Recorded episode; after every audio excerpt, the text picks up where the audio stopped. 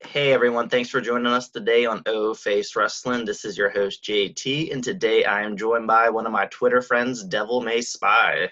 Thanks for joining us today, man. Hello, hello. It's good to be here. So uh, today we're going to talk about something that I've never really talked about on any of my episodes. So anyone who knows me personally knows I'm a big advocate for women's wrestling and you know just my time and being friends with you on twitter i've learned that you also you know have the same you know passion for women's wrestling so i you know we you know discussing in the dms we decided like hey let's, let's make an episode about this because you know i kind of feel like you know um men being big advocates for women wrestling kind of goes under the radar on the social media world and we just kind of want to discuss you know talk about our passion for women's wrestling so uh, let's start from the beginning. So I'm going to start with you since you're the guest. So, what got you into women's wrestling? Sable. I am 30 years old. So I've been watching wrestling since late 97. I would say I remember everything from 98 and on. And Sable power bombing Marc Mero was so special to me. I'm like, whoa, a girl's kicking a dude's ass. That's awesome.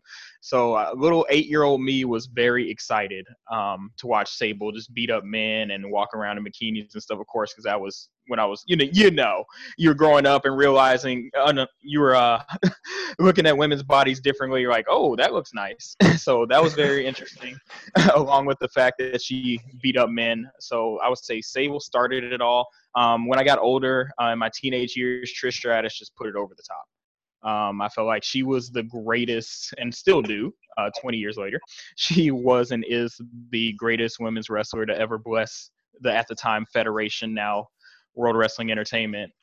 And it was just like everything she brought to the table in terms of uh, presentation. Like she came out with Test and Albert at first as a manager, and I'm like, at, at, at age 13, I'm like, she's gonna blow up. She's just way more charismatic than both of them, and it's just she's gonna be a single star one day.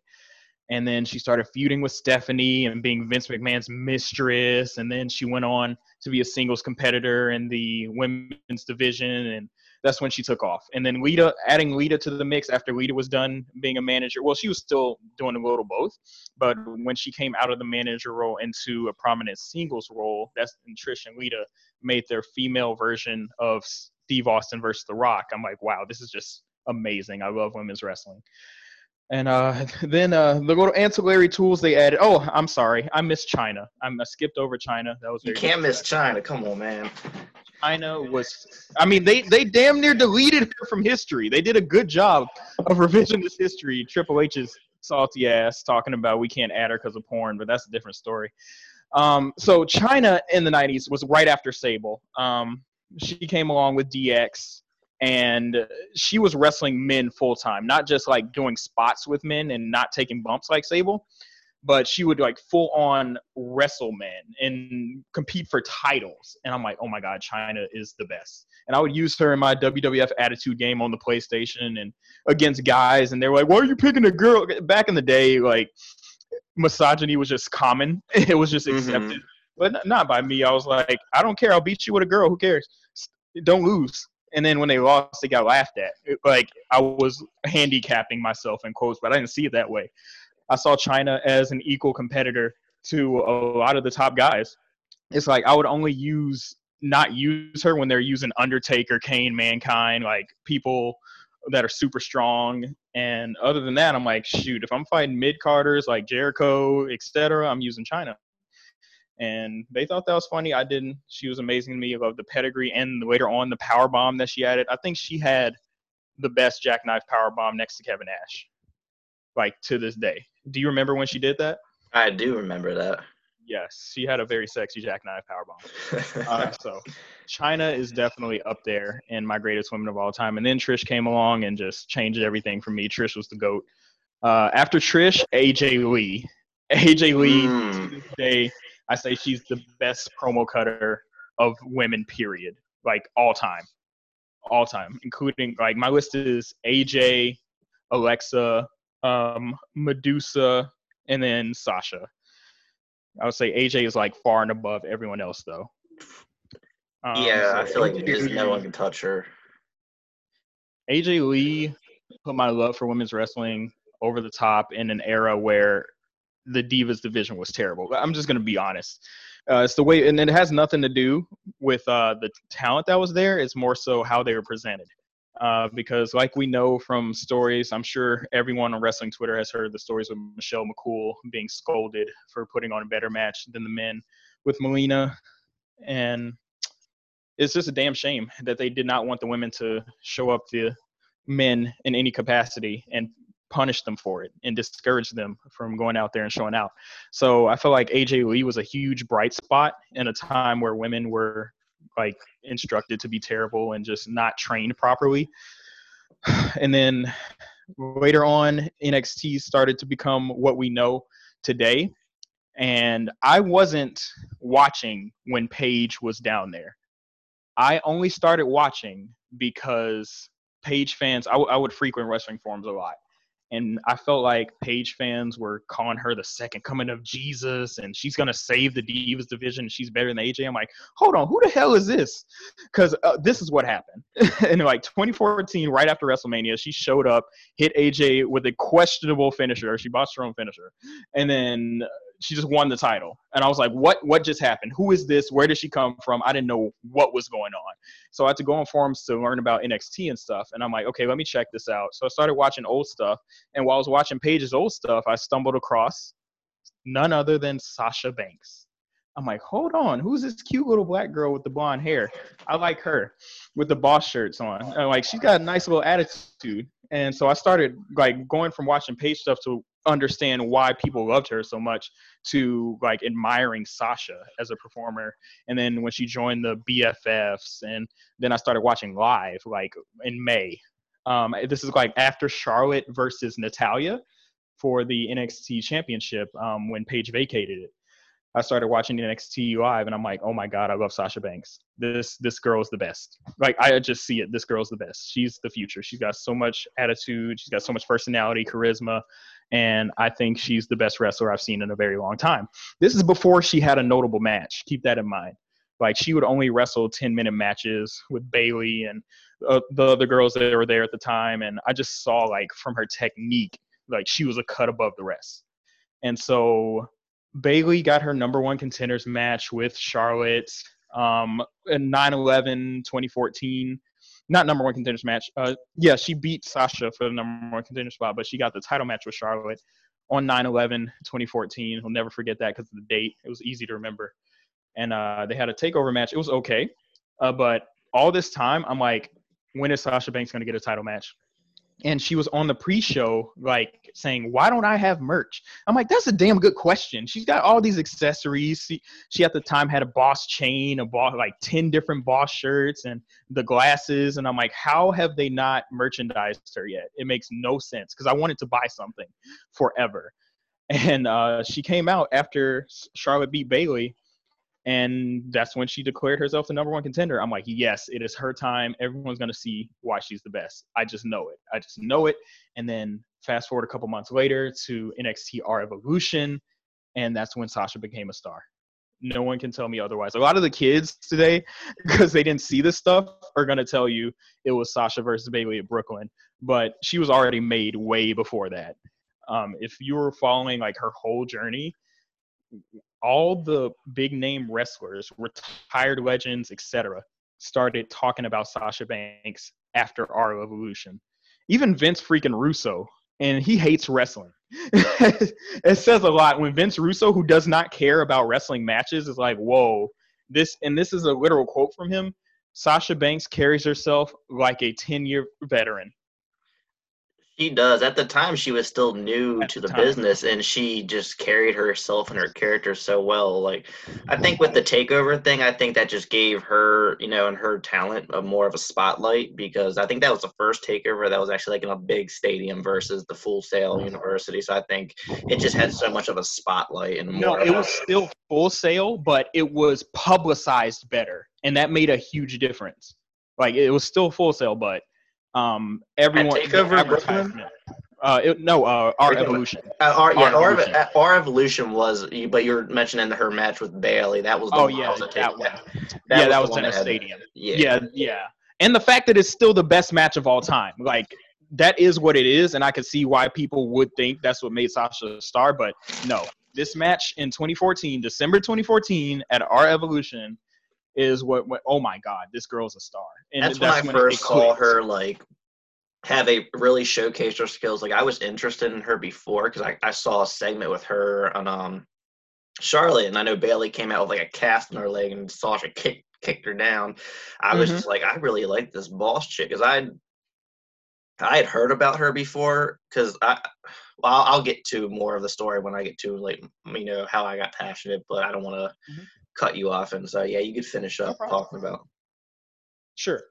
Um, so we're at R Evolution. This is when Sasha became a star, and I'm like, this girl, if she doesn't make it, like as at the time, black women, uh, and I'm sure many of your friends have covered this thousands of times, but I'm just gonna say it because I'm new here. Black women were never put in a prominent spot in WWF or E. They would hit a ceiling, like they would be the second fiddle to whatever the top girl was and then never get a championship or never have a real reign. And I'm like, Sasha's gonna break that ceiling. She's gonna break the mold. She's gonna be the girl who is the face of the company because there's just no reason for her not to be. And, and I'm the merch. Keep in mind, this is December doesn't merch. I don't think she got her shirt till February 2015. The first boss shirt, black one. Yeah, with the gold. Mm-hmm. Boss. Yeah, I don't think she got that February. So I'm like, when Sasha gets merch, she's gonna be the number one merch seller, and I'm page always laughing at me for that, and on the forums and stuff, and the jokes on them now. But mm-hmm. that's another story. I'm not gonna be petty right now. but um, so like Sasha's gonna be that girl to be the girl, and she was for a very long time, and then you know now her booking is absolute shit. But she made she made it further than a lot of people thought she would. And uh, to this day, she's the greatest women's wrestler the company has ever seen. And the only argument I'm going to hear is Io Shirai. That is the only argument I'm going to hear. So Sasha has the resume. Big Io fan. Mm. Sasha has the resume, but Io has the ability to eclipse her. She's the only one. I hear I hear a little dissent in your voice. What is this, JT? Do you so, disagree?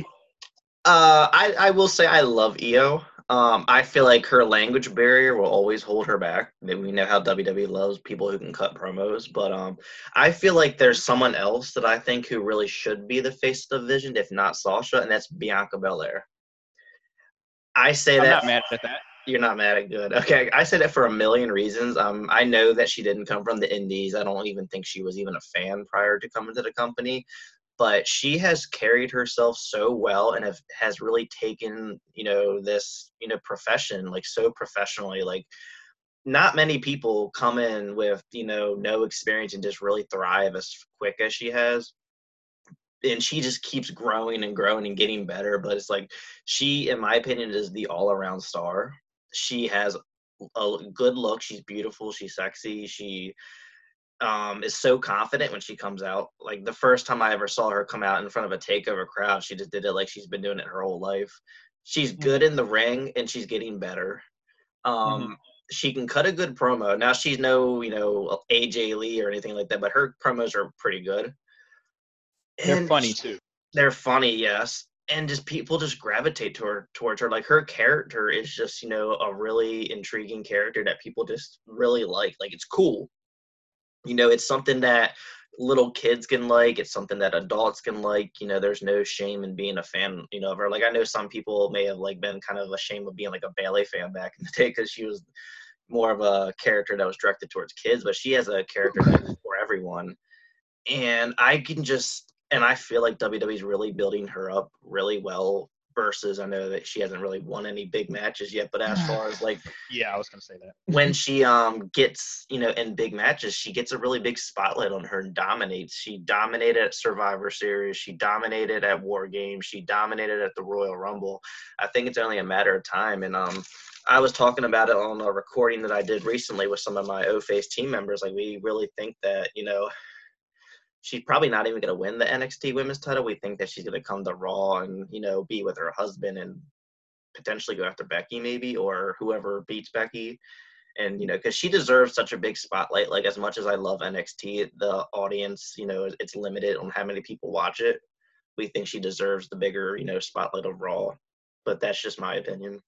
You're 100% correct. And for the people who don't know me in my twitter display picture i have a legit bianca belair jacket on the gold one i've noticed that all the time um, she's my second favorite right now uh, but what i was talking about in regards to Io, you're correct uh, but what i was talking about in regards to io is like wrestling strictly wrestling hmm not character or anything like that. But in terms of putting on a classic matches, Io is right there with Sasha.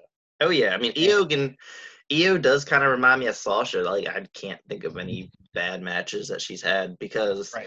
There's plenty of women out there that are good, but they still they need to be in the ring with certain people. Like I, I don't know how you feel about this, but I know Becky Lynch is being booked as you know the top star in the company. hmm She really only works well with limited people: Charlotte, Sasha, Asuka. I was gonna say it.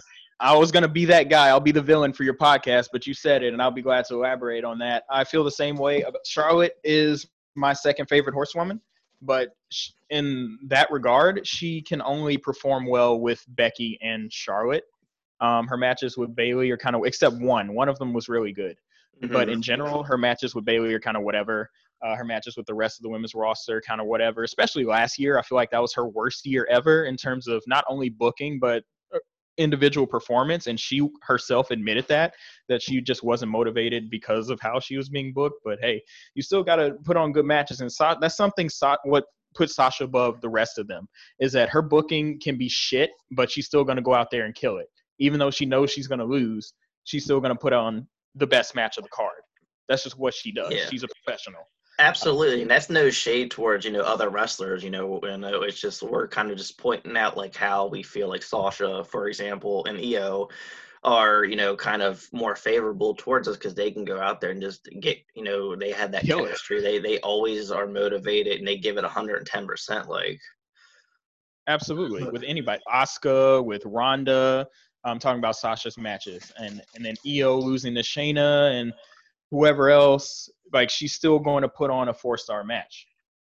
It, it doesn't matter. But mhm. other people that are in top positions, Charlotte, Becky, they're guilty of this. Like, like let's just talk about last year. Um, let's talk Mhm. about how every woman's main event was terrible last year. Average Uh, at best. I don't want to say terrible. I just want to say um Average, terrible to average. So we'll start with WrestleMania, yeah. where it had a bot, several botches and a botch finish. That's that's what people are gonna remember. I'm just gonna keep it real. Like Mhm. people are gonna remember the fucked up finish, very underwhelming uh, way the match ended. Um, then we'll go to Survivor Series with uh, Becky versus Shayna versus Bayley. Like that that was just done so poorly. Like, like the whole build up was, oh, uh, it's Becky versus Shayna, and yeah, Bayley's there. And th- and then Bayley's like waving her hand. I'm not an afterthought, guys. I'm not an afterthought, Mhm. guys. Okay, no one cares. And then WWE is drawing attention to the fact that Bayley is an afterthought, and she has to prove she's not. And then what happens in the match? It's fu- one, it's fucking boring, and people are like legit booing and saying boring and falling asleep. And then two, she gets choked out. Like wh- what? What? What are you trying to prove here? I was so baffled by that. It's like you spent this time. You you had a face to face sit down with Becky and Shayna, like basically telling the world Bayley's not important. Like these are the two people we need to pay attention to and- Mhm. they're not necessarily wrong, but but they're not helping her either. I'm not I'm not a Bayley fan at all, but she isn't given any she isn't given much to work with. You know, it's like you can you can only blame the performer for so much. It's like they're putting her in a position to fail. It's like, oh, they've given her all these accolades. What do you mean? And, and it's like they, they feel meaningless because of the way she's presented. It's like, does she feel like? Be honest with me. Does she feel like a long, the longest reigning SmackDown Women's Champion to you? Honestly, no. It's something that I didn't even realize until it was actually brought up on social media. Yeah, I, I didn't know either. I thought it was Charlotte or Alexa because they are presented when they have the belts. You fucking know it. Yeah, Wait, can we curse here? yeah, just a, li- a little bit, not like go crazy with it. Uh, not not go crazy. Okay, excuse me. But um, when Alexa and Charlotte are champion, they are presented like goddesses. among everyone. It's like they are so far above everyone on the chain. It's painfully obvious, and it really makes people upset. And, they're like, "What about my favorite?" They're, they're like treated like crap, and it's like they literally have a crown on them. Like, do you remember the segments where Alexa would win the title and then gather around the whole division and stand on top of a stool and then I remember lock that. them off? Like, those are funny, but it, it's like that is an accurate representation of the booking when but when they have the title and then when other people have the title it's just mm-hmm. like no one cares. It's like they don't feel like the champion. They're the uncrowned champion is always charlotte. You know that's how it feels when she's competing for the title. It's like you, you know you feel like charlotte is the woman. Um, but that's not the case with bayley. She's constantly booked as an afterthought um, everyone's just waiting for Sasha to turn on her, and she's booked. She was booked to lose a lot up until recently. I noticed like the last couple of months since she beat Lacey, she hasn't really lost that much except the tag team match um, against Naomi and Lacey, like a month or so ago. Mm-hmm. But she's not perpetually losing like she was before, to the point where since she's turned heel, since she's turned heel, her heel turn was a major flop uh, initially. I think they did, they handled that really poorly. She did nothing of value. Um, she just wasn't presented as anything of importance. And like I said, this was around the build to Survivor Series where she was being sold as an afterthought, and then ended up being an afterthought in the match and in the finish when she got choked out. It's like, okay, so you've proved to us what we all thought all along. How how does that help Bayley get better? It doesn't. It's not like I feel like with Bayley, they kind of booked her into a corner. Um, going back to Survivor Series, they put her in a match that she wasn't gonna not only win but take the, or you know, she was gonna pretty much had no choice but to take the, you know, the fall. They weren't gonna do yeah. it to Becky because we know WWE is like mega high on Becky, and I'm not mad at him for that because I know she's you know, re- you know, being well received, merchandise is selling well. Shayna, they did not want her to lose either because clearly, you know, they've had big plans for her for a while for WrestleMania, and they need her to look strong in front of the mainstream audience to look like a credible threat for Becky at WrestleMania. So that was just kind of, and and that's just what Shayna does. She chokes out everyone. Like it's not like it, it's it's a rare thing. You know, we saw her just destroy everyone in that um elimination chamber match. And then the other issue with Bayley. Yeah, well, I, I was actually fine with the elimination chamber to be honest with you. Um, I say that because you know, um, like I mentioned, I felt like they just they had to make Shayna look strong in it, and I, I feel like they they did showcase um, very well in it. And even though Liv Morgan didn't last long, she still she emotionally got me invested. You know, just seeing how like she was going at Shayna. She wasn't like backing down, and it took her hanging off the turnbuckle and her passing out to get eliminated versus tapping quickly like everyone else did. So I feel like they made her look strong, and there's potential with her after that. I, you know, and and like honestly, with with like Sarah Logan and Ruby, I don't really, unfortunately, see much of a future with them. I just don't think WWE's behind them in, in anyway. Me either. I like I like Sarah, honestly, but here's my take on how you fix that chamber match. You have the five girls go at it, give their all, get all their spots off you have Shayna come out last when she's fresh and choke out everybody one by one. That's how you get the same result of Shayna looking dominant without everyone else looking like trash. Because you saw them out there give their all. They got all their spots off. All the girls look good. And then Shayna, who hasn't taken any damage, understandably destroys them while they're at their lowest point. Mm-hmm. And everyone's like, okay, we understand Shayna needed to win because it was obviously going to be Shayna versus Becky. But we're not disgusted because our faves my faves weren't in there, but I'm just speaking for everyone. Our faves aren't being instantly choked out as soon as Shayna walks towards them. You know that that was stupid. That was the shortest chamber in history, I believe. Like it was what 15 minutes total, and most of that time was us waiting.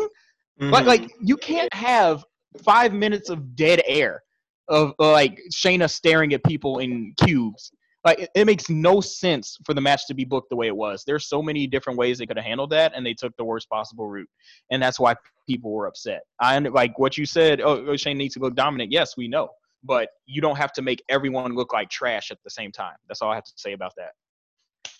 Yeah, I understand that. Um, obviously like she did just kind of just blow through a lot of people and then you know like she was waiting um I don't know. Uh, like I said, I was fine fine with it. it. was one thing if if she if it was like Sasha and Bayley getting choked out within you know seconds. Like these are more of the the lower tier of the roster. Um, I mean, just like I said, I didn't really, I wasn't emotionally into like I'm not the biggest Natalya fan or Ruby or Sarah, so it didn't really mean much to me. Um, I am a huge Liv Morgan fan, so at least I mm-hmm. I felt like she really like still kind of toughed it out. Like she got her head smashed into the door, and she still was you know trying. So I feel like there's like I said potential with her, but um, yeah, kind of like you know, going back though, because I want to get to like um how like I became a fan of women, and then we'll kind of get get back to current stuff. Um, my story. So just like you, I'm 30 years old too. So I grew up in the same era of being a fan of the Attitude Era. Um, I will say my memory is kind of foggy with the women's wrestling back then. I only remember so much. Um, obviously I remember Chyna. My dad was a huge Chyna fan, and I did like her as well and I remember Lita being a part of the Hardy Boys, but I don't remember her actually like, wrestling in matches. I just remember her doing some of her somersaults, you know, in some of her matches, kind of like what Zelina Vega does. She'll do her her Karana during the matches to help um, Andrade. Mm-hmm. But the the female that got me that I was really big into when I was younger was Tori, not Torrie Wilson, but the Tori that was with like X Pac and Kane.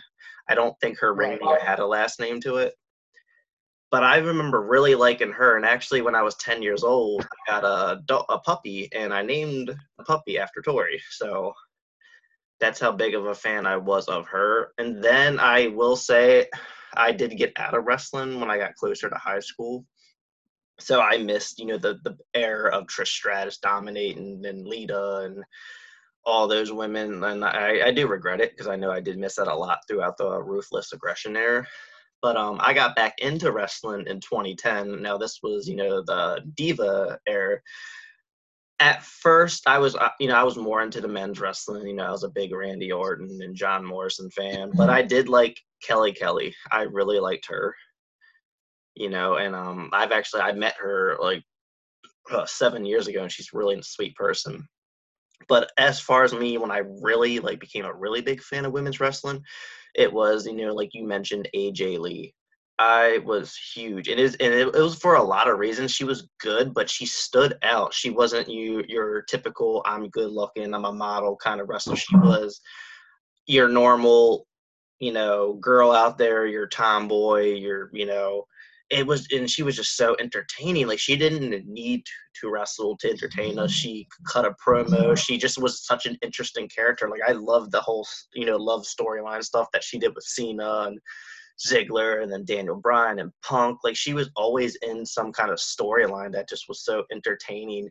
And then around the same time you know i started hearing all the rumblings about paige and nxt so one day I looked up Paige on YouTube and I saw a whole bunch of her highlights from back like when she was in the UK, and I was like, wow, this girl's good because I've never seen a female wrestle like that before. That was the first time. Like she's kicking the shit out of people and just you know like the um the Rampaige that move was really cool looking and i was like wow this girl's cool so i actually because at the time you couldn't there was no wwe network so one of the ways that you could watch nxt was through hulu so i subscribed to hulu just for nxt so i got to watch Paige and throughout time I became a really big Paige fan. So it was like Paige was my NXT girl and AJ Lee was my um you know main roster girl. And then when she finally came up the Raw and went toe to toe with AJ, that's what made me realize I'm I like Paige more. And I will admit the you know the finisher was kind of botched and I don't know. I felt like Paige, you know, mentally wasn't ready. She clearly seemed very nervous when she came out, like she was kind of like fumbling her words a little bit, but as a fan, I was still happy seeing her on the main roster. Like this was back before I really looked into spoilers and mm. stuff like that, so I had no idea she was going to show up. And then it was Paige. Like Paige was a big deal for me for a very long time.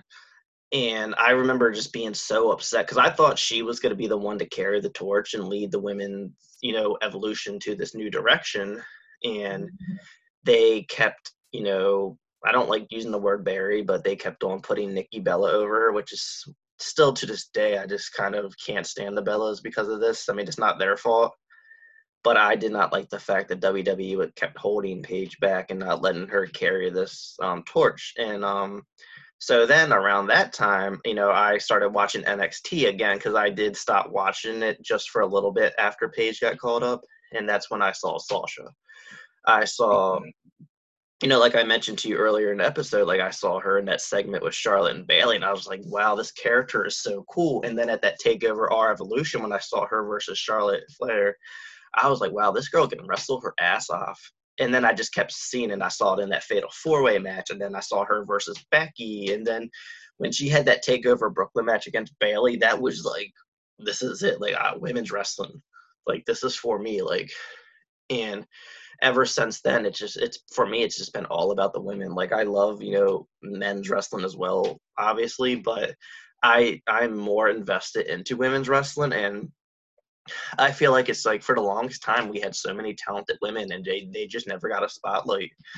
And it's still like women's wrestling is still like kind of like fresh and new to me like it's something different you know you we're still seeing historical matches happen that we never seen before and even though that we've we've seen women in elimination chamber like three times now, it still just feels fresh when it happens. Same thing with Hell in a Cell and Royal Rumble. Like it, it still has like that very fresh feel and just seeing like the, a lot of these women when they get the opportunity to shine, you know, a lot of them really take advantage of it. Like Sasha, like Io, Candice LeRae, Bianca Belair.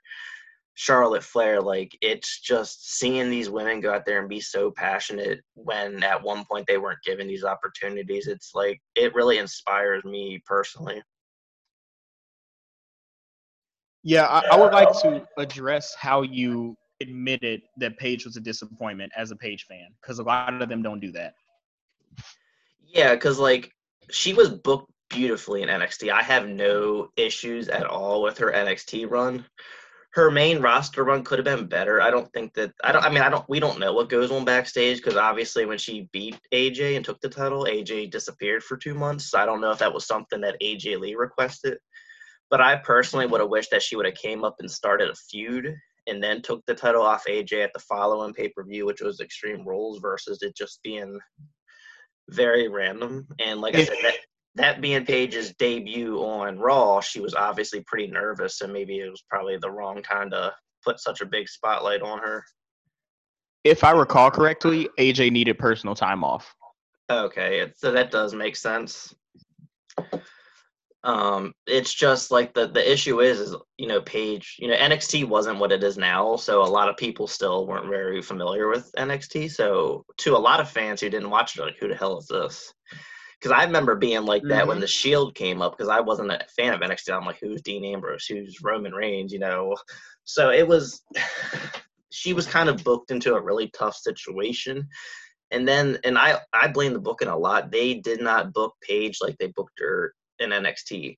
You know, they took the black attire away and gave her purple. Um, they they they took away the badass kind of vibe that she had and made her just kind of more like you know a normal one of the normal women on the roster. She didn't have that like I'm gonna kick you in the face feel. Like when she came up to you know confront AJ, she came to thank you know the congratulate her versus to challenge her. Like that's not the mm-hmm. Paige in NXT. Yeah, the biggest problem most people had was in NXT she was presented as the anti diva. Yes. And when she transitioned to the main roster, she literally became a diva. And they put her on total divas. And, and they're like, What? You're a hypocrite and this, that, and the other. And and then Paige would get annoyed because she's like, it's just a gimmick. But stuff like that is important for continuity and in transitioning from the NXT to main roster. And that's why at that time, a lot of NXT prospects failed as soon as they transitioned because everything great that they did in NXT was taken from them or they just didn't do on the main roster and no one knew who the hell they were on top of that. So it's like we don't know you. You're you're not doing anything that made you interesting where people did know you and did appreciate mm-hmm. you. So why should we care? And and that's a big reason why people uh, dislike Paige. But the other thing was her matches were very underwhelming, and she botched a lot, a lot in 2014. She she botched her own finisher several times to the point where she had to get rid of it and then switch it to the Rampaige DDT, which was much better. I, I agree. I, I think that move is realistically more dominating. Like it feels like it would More be impactful. Yeah. The um, what was the original one called? The one with the bootleg looking angle slam. Um, Uh, the Paige Turner. Paige Turner. Yeah, that was horrible. That was horrible. Yeah, some Like, of her- Some of her moves didn't work. I like the um that submission move that she did, which looked really cool, but it didn't work with like I know she had a hard time locking it in properly versus Tamina because Tamina's you know she's a pretty tall girl and uh, and she like the Texas Cloverleaf variation, or yeah where she like pulls them up by their arms and I forgot what that move was called. I can't believe that. I know what you're talking about. The, Yeah. um, they all had Paige in their names, didn't they? I think this move might have been different. Like when it came it comes to the name. I get looked at. If we check Google, Paige submission move. But I did like that move too. Um, PTO, PTO. PTO Paige. Oh tap yeah, out. she struggled with that. The Paige tap out. She Yeah. struggled with that on a lot of. ca- Yeah, like you said, Tamina, because she's big, and yeah, she had to drop that too. Yeah. Yeah, it's But, um, because it, when it's locked in, it does look cool, but it, it was messed up quite often, and it was really unfortunate. Um, because I, I was annoyed more so by her fans than her herself, because it's not like she came in and said, "I'm the goat," like I'm the Yeah. future, I'm the the Divas division, I'm uh the savior of the Divas division. She didn't say that. It was her fans that were overhyping Oh her. hell yeah! I, s- I, was- I was saying it. I still Yeah, to this hey. day could say that her and AJ Lee both single handedly like saved the women's wrestling because as much as like Lita and Trish Stratus did, wrestling didn't change after they left. It got worse for women. That's when the Divas era came. Paige and AJ they helped revolu- revolutionize something, and they helped build what we have today. You know, because eh, Paige she was the first ever NXT Women's Champion. She she gave them a reason to put a women's title in NXT. AJ Lee really she voiced her opinion. She stepped up. She did something that a lot of other women didn't. She was tweeting to give divas a chance, and she really was a vocal point in that division. And then when she I don't know how scripted it was, if at all, but when she laid that pipe bomb, everything she said was true. Like she didn't get there from being part of a famous family or being good looking or being, you know, basically dating, you know, a popular wrestler. She got there because she was good. Now, like I said, I don't know if that's something they told her to do or she just kind of. She wrote it, but the women weren't informed. Like, um, I'm just gonna put you on game. Sometimes, most of the time, in promo battles, you go back and forth backstage Mhm. with your opponents. Say, "This is what I'm gonna say," and you go like bullet points, and then you counterpoint this. Like the Rock and uh, the Rock and Cena did that, and Cena. What pissed the Rock off is that Cena went off script multiple times, and um, CM Punk and The Rock scheduled their promos as well like that. So Mhm. AJ came out and did that to no girl's knowledge, and they were personally offended because they felt like she meant every word she said like maliciously. She And probably day, did, Some of but hate her, and she probably did. I mean, she wasn't wrong. She, She didn't wasn't. say anything wrong. All of it was true, and it struck nerves because she was right. The Yeah. truth hurts. It is what it is. But here's my thing: when you said Trish and Lita didn't change the game, you didn't see everything they did. Th- these women had hardcore matches. They were wrestling men. They were put through tables. They had a lot of firsts that the women of today are claiming to have. That that's not true. Uh, Trish and Lita, like Charlotte and Sasha having the first fa- false count anywhere match, like Trish and Lita were in hardcore match. Like Trish and Victoria had the first women's hardcore match, weapons and all, like everywhere. It, it was fantastic, and stuff like that isn't talked about to this day because they want to attribute all those things to the horsewomen. And I'm a big Sasha and Charlotte fan, and that's not to discredit the horsewomen or anything. It's just WWE propaganda. That's they they push Trish and Lita as the two greatest, but they don't talk about all the stuff that they used to do. Um, one because society won't accept men beating up women. Uh, That's the way it's viewed as like a domestic violence situation when it's not the case. It's two people consenting with their bodies, and that's a whole nother argument that I could talk about for hours. Uh, I'm sure you've seen Mia Yim and many other women do on Twitter who have been domestically abused, saying there's nothing wrong with men wrestling women.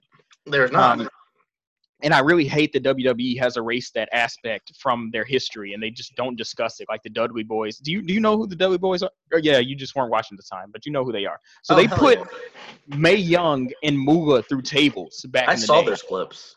Okay, yeah, Yeah. that was a regular thing, and it was just okay. So women back then were doing shit that you will not ever. see women of today doing. So I disagree when you say uh, Trish and Lita didn't change the game because they definitely did. They were doing stuff that even women like only Chyna was doing. Trish and Lita were doing that stuff because they pushed for it. Mhm. Um, they weren't forced to do it. They weren't asked to do it. Trish is like, hey, I want to get in the ring with Chris Jericho. I want to wrestle Christian. I want to take a choke slam. I want to go through a table. Like Trish asked for this stuff, and that's what made her so special. And then um, what happened? It wasn't their fault. What happened was the management just stopped caring, and that's what gave us the shitty divas division. Diva Search started it all that we had for so long, where the women couldn't wrestle because they weren't taught to it's not I'm not gonna blame all the talent because a lot of them clearly wanted to, like Melina, Michelle McCool. Those two were amazing, and they don't even get talked about to this day, unfortunately, because they were in such a terrible era. Like the only name you'll hear mentioned from that era is Mickie James. That's it, because she's Mhm. still around. And um, where I will say, I, I don't attribute. I'm just gonna be real with you. I don't attribute where we're at right now to Paige at all.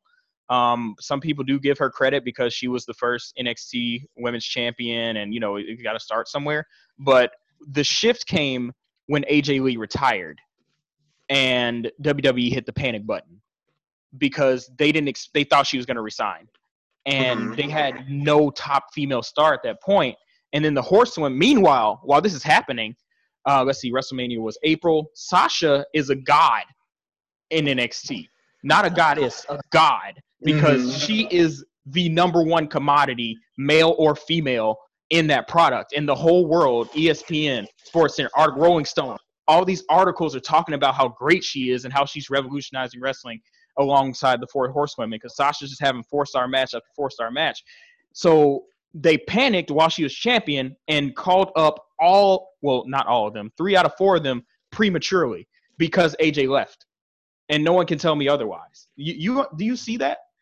I do. Um. So basically, what I meant um when I said like Paige and um AJ, like I feel like Paige and AJ started it.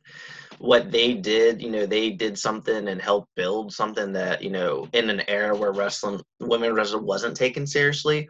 I don't want to say it's one hundred percent them too. I do credit like Four Horsemen, obviously. Because they also made a lot of noise and they helped. They were a part of that division when it went from the divas to the women's.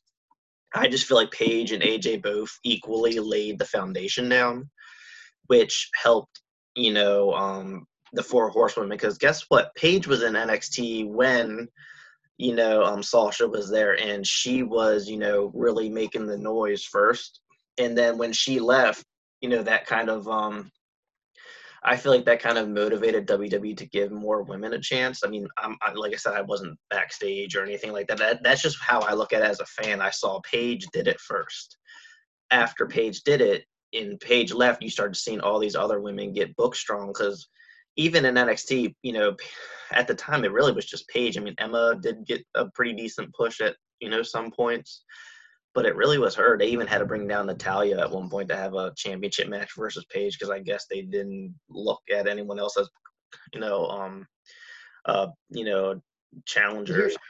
Here's what I will say: Paige versus Emma started. Mm, it it jump started the women's revolution divas at the time to an extent because that was at the time the best match people had seen women compete in um, since like AJ and Kaitlyn years before. So when they saw Paige versus Emma, they're like, oh, they're taking women's wrestling seriously again. They're having 10, 15 minute matches. That's amazing. In NXT, okay, let's check that out. So after that, when Paige dropped the title and then the tournament happened, they had Natalya come down and face Charlotte. And that is what put more eyes on the product hmm uh, because it's like, whoa, wait, Ric Flair has a daughter. Because that's when NXT started becoming. After Paige beat AJ, is when people started becoming aware of NXT. So because they're like, where'd this bitch come from? You know, Mhm. uh, outside of the hardcore fans, they're like, who is this? Uh, And they looked and they're like, oh, Ric Flair has a daughter. What? She's wrestling for the title? Oh, oh, okay. She's tall. She does a figure. Oh, she does a figure four with the bridge. That's cool. So Ric Flair's daughter, at this is how everyone saw it, um, was a draw just because of her name. It's like, okay, she's competing for the title. Let's check that out. And they killed it. Natalya and Charlotte freaking killed it. And it was already better than Paige versus Emma. and that was the match that immediately followed it. So from that point on, it's like, oh my god, we got to watch this NXT Women's Division because it's fire. And then more and more people started watching, and then they watched Charlotte versus bayley The feud was better than the match. Um, mm-hmm. Um, I was touched. I was not. I'm not. I've never been a bayley fan, but I was touched by her inspirational story. You know, she was nobody. Um, she just wanted to be everyone's friend and just be liked, and she. They kept turning on her. And they kept turning on her, and um, they they used her and made a mockery of her. Did you watch like the BFF uh, segments and all that with Bayley and Summer Rae and how they treated her and everything? I briefly watched it. Like I remember the segment where um Summer Rae kind of basically inspired Sasha to turn heel and turn into the boss. But I have a very cloudy cloudy memory of that just because at the time I was kind of dipping in and out of NXT because like I mentioned when Paige left I kind of you know I, I, felt like I didn't have a reason to really watch NXT. There really wasn't any stars I was invested into. It took me dipping in here and there really see you know like Sasha and get invested in her. Gotcha. So they had really well designed storylines that made you care about people that you typically wouldn't care about. And so Bayley was the hero that was going to save us from the evil bully Charlotte. And then she just came up short. And you're like, well, shit, what are we going to do now? And then that's when Sasha comes out and demands her spot. She's like, I created you. The storyline was Sasha was the Dr. Frankenstein that made Charlotte the monster she is today because she was second in command to Summer Rae and the BFFs, and they brought Charlotte in and they molded her and made her super powerful. And she's like, only I can stop you. And I really believed because with that logic, like I, I was, they they turned me into a mark. With that logic, I'm like, Sasha can't lose to Charlotte. There's no way. Uh-huh. She never faced her. She knows her inside and out. They were teammates for six months.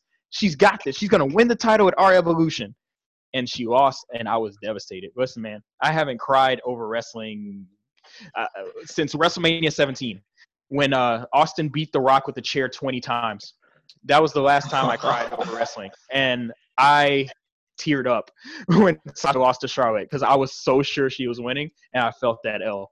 I, I felt I was like, what? I was devastated, dude. She took a natural selection, the top rope, and I was like, oh my god, no, not like this. See, that's the Not story like of our life being a Sasha fan. It feels like when she should win, she loses. Like that's happened so many times.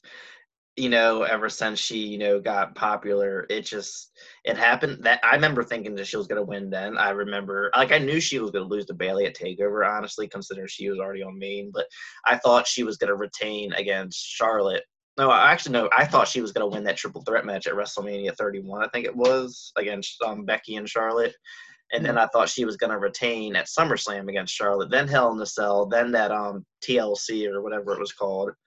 Then I thought she was going to be Becky at this most recent Hell in the Cell. Like that's just like such a tragic, tragic. In retrospect, at the time I was furious, but in retrospect, I don't think she needed to win at the time because she was made a star that night mm-hmm. in defeat. Like I started reading all the reviews. It was like a it, it took me like a week to process everything and I'm like, wow, Steve Austin is on his podcast. He doesn't watch NXT. He doesn't watch women's wrestling like that. And he's saying this girl is the future.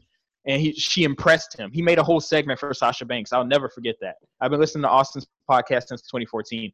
And then when he started talking about Sasha, I'm like, okay, she's made it she she has made it. It's okay that she lost. She just needs to win the next one, and she did. She mm-hmm. won the fatal four way match.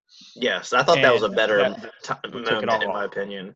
Perfect, Because everyone was watching. Because yes. at first, you know, a lot of people were watching, but they they didn't know her like they know her now, and it took her losing for them to be like, wow, this girl's amazing. Let's keep watching. Let's keep watching. Then they watched the feud some more, and then the Fatal Four Way was built. And now everyone wants Sasha to win. Everyone wants Sasha to win, and she was a heel. Yes, I she remember heel. The fans were crazy for like, we want oh, Sasha. Do you remember Sasha's? What was that? That was later. That was later. That was after. Yeah, Brooklyn. that was when she was on. That was after Brooklyn, when she lost to Bayley and then uh, went up to the main roster. She was already on the main roster, but um, after the match with Bayley, woo, for three to four months, when they wouldn't have Sasha on TV, stupidly, the whole crowd would chant, "We want Sasha" in every women's segment. every women's, no matter who's in the ring. It could be Charlotte, it could be mm-hmm. Becky, Paige, especially Paige. But they would chant, "We want Sasha," and then the Bella Twins, and then their fans would get so mad at the hijacking, so mad. And as someone who hated CM Punk chants, I couldn't say much. I'm like, you know what? I'm not gonna be a hypocrite. It kind of sucks for the performers in the ring, but it should send a clear message to the people backstage that Sasha is that girl and they want her to be number one. And I was calm when she would go like weeks without being on television because I thought I was so certain that they were building her up to win at WrestleMania. I'm like, Sasha is going to face Charlotte at WrestleMania and beat her for the diva at the time Divas title. Uh, I had no idea they were going to switch it to women's title. We wanted them to. We were talking about that on the forums. We're like, hey, at this point they need to bring back the women's title. And then they did that at WrestleMania. I'm like, okay, it's Sasha. She's going to be the first women's champion ever at WrestleMania. This was worth the wait. No, Charlotte retains. That's like what really upset me too, because it just felt like because you know there's just certain times where you just feel like it's their time to shine. Like it, we it. got that with Becky last year. Because I'm not gonna lie, I was a big fan of Becky, and i i really think that she definitely deserved that moment. She deserved everything she got, you know, um, from that time period. And even still, I feel like her title reign was disappointing because of booking. But Becky deserved all those moments that she got. But like with Mhm. Sasha, she deserved it. Like it was her time. The fans wanted her, and it just it still to this day doesn't make sense why WWE didn't give it to her then, or really even give her a proper run since then. She's all around exactly what you want. Like she's a superstar. She's beautiful. She she no one, and I'll, I'll be honest with you, nobody puts on better matches than Sasha as consistent. Like we mentioned, she can go. She's given Charlotte all Charlotte's best matches, in my opinion. Same thing with Except Becky. Becky versus Charlotte at Evolution. That's the only thing I'll hear, like in the conversation. That was a good match. match, yes. Um, Sasha with Bayley, like Bayley's best matches with Sasha. but that's one out of like five. Yeah. Come on now. Asuka. Um, I think Asuka's second best match. Her best match on main roster was with Sasha. I still think her match with Ember's best. Um, even Ronda Rousey, her best match was, was with Sasha. Um, I knew Sasha and Alexa Bliss had a really good match at Great Balls of Fire. Like she can pretty much work well with anyone, and Anyone. has- She has the freaking coolest gimmick. How how has WWE not gone all in with her? Like it just It makes no sense to me. She's marketable. Like you said, she's the best in the ring. She's marketable. Everyone wants to go to her meet and greets. She was advertised at the freaking Super Bowl. Yeah. Like, what more do you With want for Roman a poster Reigns. girl? With Roman Reigns. You have her at the Super Bowl. Like, why won't you make this girl champion and give her a real reign? It makes no sense to me that she's been treated the way she has. I'm and she- confident in I don't that's what they're doing now. I'm giving them the last chance. I feel like that they're doing something with her Bayley. If if they fail to either put the title on her or if they put the title on her and give her a short reign, then I- then it's it. I will be fed up with you know how they book her. Uh, but I'm it- mentally giving up at that point. Like Yeah. I, I'm giving them the mental deadline until SummerSlam. Like if she's not champion by then, and if she doesn't, if she loses her first defense, that's it. I'm just mentally Mhm. checking out. There's no reason to get invested in. I'm still gonna love her as a performer, but there's no reason to get invested in anything she does if the company's gonna keep treating her like shit. It just makes no goddamn sense. and she's very passionate about the company. She's not one of those like selfish, you know, wrestlers. I mean, and she seems like a very nice person. I can't see her being an asshole backstage, which I know has held wrestlers back before. Like she's, I, I just and she like is sucking up to Vince McMahon on Twitter like no one's you know business, which I think is more of a character thing. That's But heavy sarcasm. That's heavy sarcasm. It's gotta be. Like I, I like eh, remember when she thanked Vince McMahon like the weekend she got pulled out of the Rumble. Like, like come on, man. Like I, she's been trolling like that for months. yeah, But uh, it, that's frustrating too. It's like every time something stupid happens, thank you, Vince McMahon. It- it's like Mhm. it's supposed to stop us from being angry at how she's booked when she says thank you, Vince McMahon. And it's not. It's not going to, Sasha. Stop it. We're still gonna hate what Vince is doing with you. No matter how many times you thank him and say you love him and he signs off your million dollar checks, we don't care. We don't care. So I But, have um, a question. Oh, what are you yeah, saying? I was saying Go like ahead. it, it was kind of changing the subject, but it's a question that I really wanted to ask you. You being a big fan of women's wrestling, so Sure. me personally, like I mentioned to you, I'm a really big Paige fan. Now I don't know if she'll ever wrestle again, but do you consider her a legend? No, No. Why is that? not that? at all. What has she done to qualify as a legend? I'm going to ask you, and then I'll I'll counterpoint you. So go ahead. Give give me your argument. Well, my opinion is, I mean, her career was kind of short. I will say that, but she was very talented. There, you cannot question her, you know, in ring skills. Um, she was the first ever NXT Women's Champion, and she did have a pretty lengthy reign. She was the first and only woman to ever hold an NXT Women's t- title and a main roster title at the same time. Two-time Divas champion. She was a part of, you know, she was at the, you know, um, the foundation of the women's, you know, revolution. And uh, she really inspired a lot of women in my opinion you know with the whole you know the gothic kind of look. She did she wasn't your typical pretty girl. They made the rock made a freaking movie about her. I feel like that she you know they wwe still has used her whether it's in um what's that show called that comes on on tuesday nights backstage she was mm-hmm. gm at one point you know, yeah, she her main roster run wasn't what it could have been. You know, there's a lot of reasons why I feel like it kind of was disappointing, but I still feel like she accomplished a lot, and she was her alongside AJ Lee was you know two women who did not have your typical diva look, who stood out and you know accomplished things that a lot of other women you know didn't do. So now, what do you got to say? So let's. I understand where you're coming from with the kayfabe accomplishments because that does matter in regards to. Are we talking about how we view them or the WWE Hall of Fame? Because those are two different arguments. How we view them? Okay, we as fans. Let's talk specifically about performance then. Where would you rank her amongst the current women in terms of performance? Pure performance. Yep. Um, I would rank her like with all the women that we have now, like as far as NXT skills. and main roster, both combined. I would rank her top fifteen. Honestly, like I would have to get a pen and paper, and you know, to get a better, you know. But I, I, I don't put her ahead of like you know an Io or an Asuka or a Sasha, even Charlotte. But I put her ahead of like a Becky. I put her ahead of Alexa.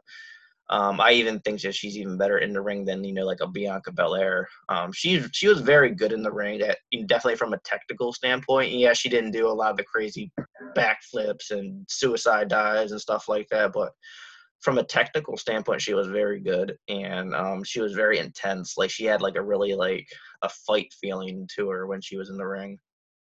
Here's the thing Bianca does less moves, Paige knows more moves, but Bianca has better execution.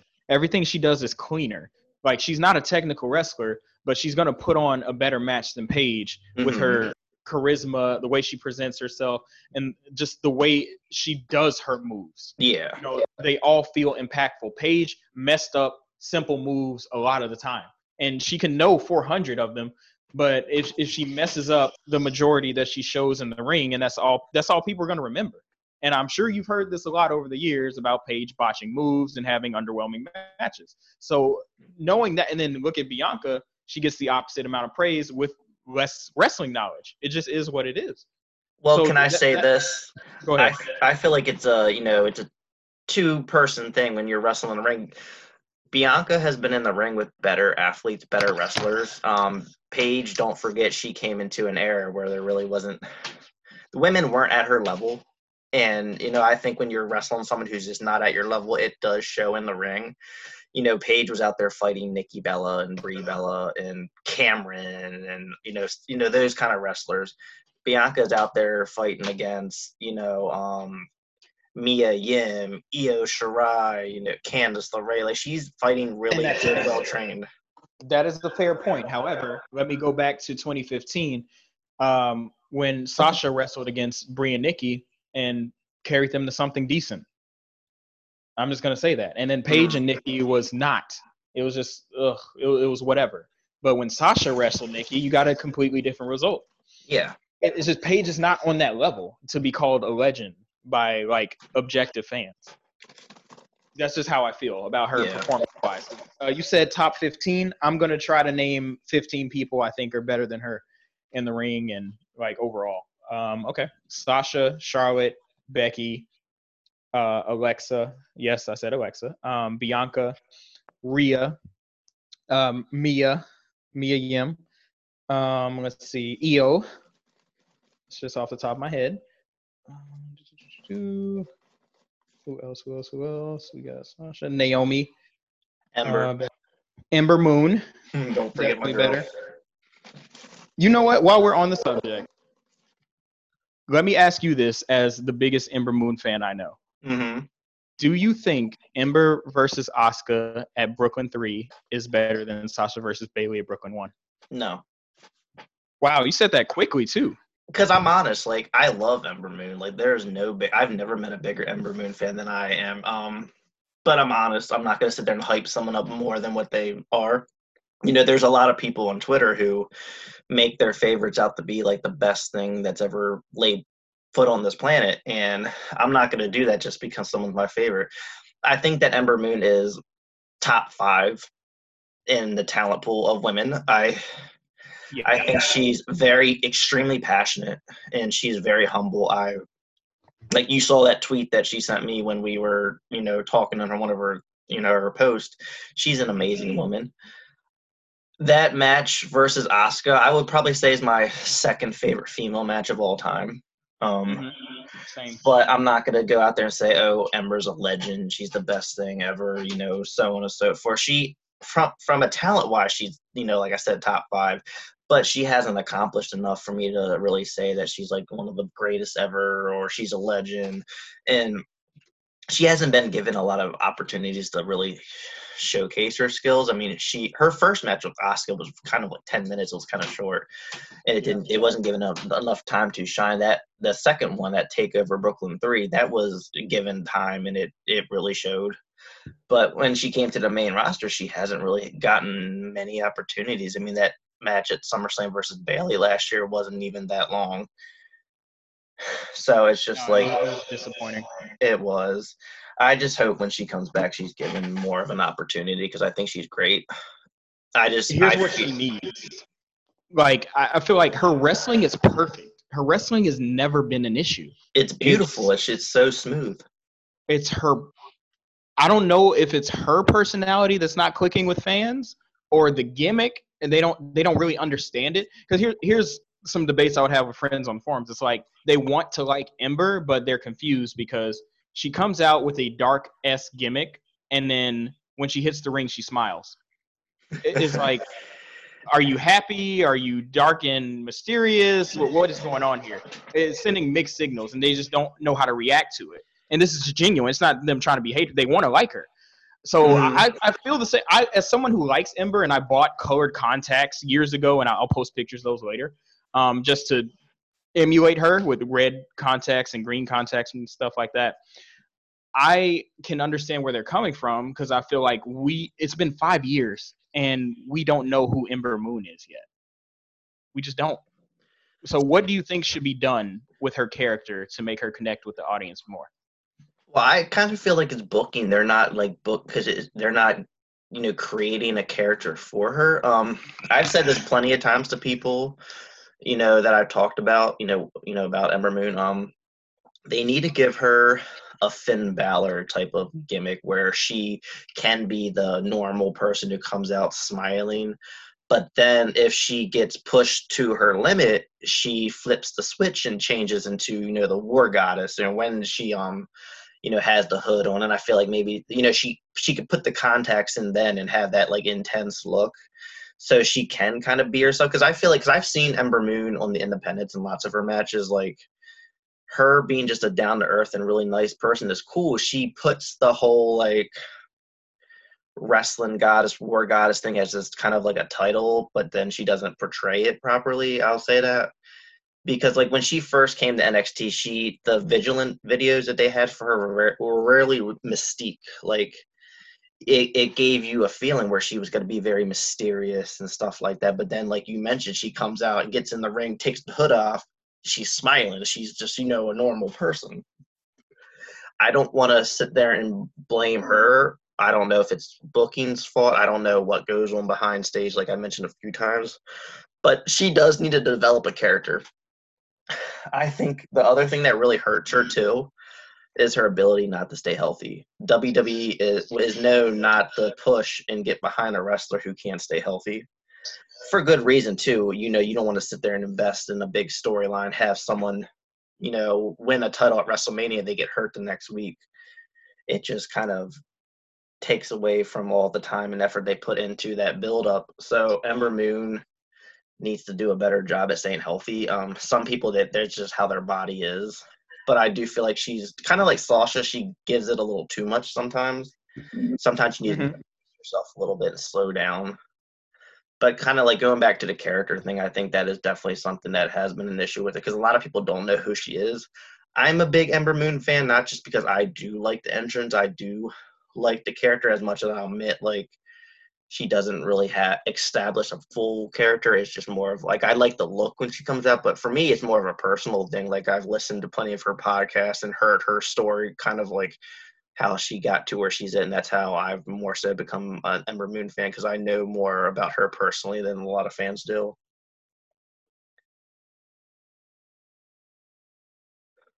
Gotcha. Yeah. Um, what was I going to say? To your point about uh, injuries, um, no one is immune to that. Just look at Alexa Bliss in the last year. Her fans are very upset because she's done nothing of importance since losing the tag team titles because of her various injuries, and they were allegedly concussions. And you know WWE doesn't play with concussions. No. So they've given her literally nothing to work with since losing the tag team title. She's just been goofing around with Nikki and um, I think they're finally starting to push her back towards the tag team titles. But um, I don't think, and I like Alexa, but I don't think she's going to be put in the prominent role that she was upon arrival to the SmackDown roster, where it's like we're going to fast track this girl to the title, and she's going to be the queen of the division for two years. I don't think that's going to happen again, just because of all the injuries. Yeah, I don't think so too. And at the same time, they're just bringing up newer and fresher people. I feel like that's kind of how WWE has been with the women's division, other than you know the very few ones like um Charlotte Flair, for example. They kind of they run their course with them, and then they just become you know just another women on the roster. Like they did that with Sasha for the longest time. Mm-hmm. After she won all them titles from Charlotte, she just kind of you know fell into the the group. Um, they did that with Alexa, now look at her I'm trying to think of who else they've done that with in the past. They kind of did it with Nia, but Nia's been hurt for a while too, so we don't really know what would have happened with her. Right. I feel like like right now it's Becky's time. Like when Becky drops this title, what's going to happen with her? You know, and then they got well, they got all these other women, and I'm assuming they're going to do a shakeup soon. So it's like Bianca could be next, you know, or they could bring up an Io or a Candice LeRae, or you know, there's the possibilities are endless. I mean, Shayna Baszler is probably going to win that title soon and have a dominant reign. And so, I mean, they Let's they talk about our ideal scenarios for post WrestleMania call ups. Mm-hmm. I and many others in the Sasha crew, you know this, you see it on your timeline all the time. You know where I'm going. Mm-hmm. Want Io to be called up after Mania to SmackDown to face Sasha at some point when the, hopefully when the crowds come back. I don't want to see them in an empty arena. I don't want to see that. Not I want to see nope. a capacity crowd going nuts when Sasha and Io look at each other. That's what I want to see. And then on Raw, I want Bianca to get called up and then immediately go for Charlotte's neck because she owes her a receipt. Yeah. That's what I want to see from mm. NXT. And uh, in terms of pushing future NXT talent, I want to see Shotzi Blackheart be featured prominently. I was very upset and still am that Chelsea beat Shotzi because Chelsea's not over at all and mm-hmm. no one really cares. Like she, her gimmick is the most forced because coming out with that other dude, I don't even know his name, and they're acting like business partners, and I don't even know what the fuck's going on. But I just yeah, that's kind of weird. It, it's it's weird. It's boring. It's it's whack. And then Shotzi just shows up in a tank and smiles and waves, and it's like, oh my god, we love her. It's, it's just she has natural. Either you have it or you don't and Shotzi has that natural charisma where it's like we want to see this girl succeed. Um, you remember the battle royal like a few months ago where she eliminated Shayna? Yeah, I do. At that moment, I'm like, okay, they they have plans. I felt like they had plans for her, and I liked her already, like just the way she carried herself. So I want to see NXT invest in Shotzi when they do promote Bianca and Io because it's going to be necessary. And I also uh, I, I said this today. I don't know if you saw the post on Twitter. Someone made a poll and they said which person um, would benefit the most by going to NXT, and Ember Moon was on the poll, and I voted for her. And I said she could reinvent herself and elevate the women's division in the absence of Io and Bianca because mm-hmm. it would be very necessary. How do you feel about that? Well, can you uh, uh, repeat that last part? You were breaking up a little. How do you feel about Ember Moon going to NXT to reinvent herself in the absence of Io and Bianca? Honestly, I would love that because that's where she's thrived the most, and I think that's where she has the better chance of thriving, just because she kind of fits the mold of NXT more. NXT is known for more of you know going towards you know the actual wrestling versus you know being this all around megastar that you know the casual fans have to like because you got to remember NXT they direct their you know they cater to the hardcore fans because casual fans really don't watch it. When you are on Raw and SmackDown, there's a larger fan base. You have your hardcore fans, casual fans, little kids, adult. You have everything, and it's hard to cater to just one fan base. Ember Moon, um, as much as I love her, I feel like she doesn't fit it because guess what? A lot of people, you know, well, I mean, a lot of people like her, but a lot of people don't love her and me being a big Ember Moon fan, I've heard, you know, people make comments several times. Like, it's like, oh, I'll be like, oh, my, my favorite wrestler is Ember Moon. And they'll look at me weird and say, why? She's not that good looking. And I'm like, first of all, I do think she's very pretty, but me too. It, it's not about that. Like, and a lot of your casual fans look at that. They they look at the looks and think that, you know, your top stars have to be good looking. You know, your face of the company needs to be this big macho looking man like Roman Reigns, and it's like it, they they focus so much on the look versus their you know in ring skills, and I feel like people like Ember Moon just fit better in NXT. uh, and like like kind of mentioned like Bianca, like she's someone who can go to the main roster and thrive because she has, you know, that all around look that can really attract you know different types of fans. Like ember moon i feel like her fan base is limited unfortunately. So i think nxt is better for her.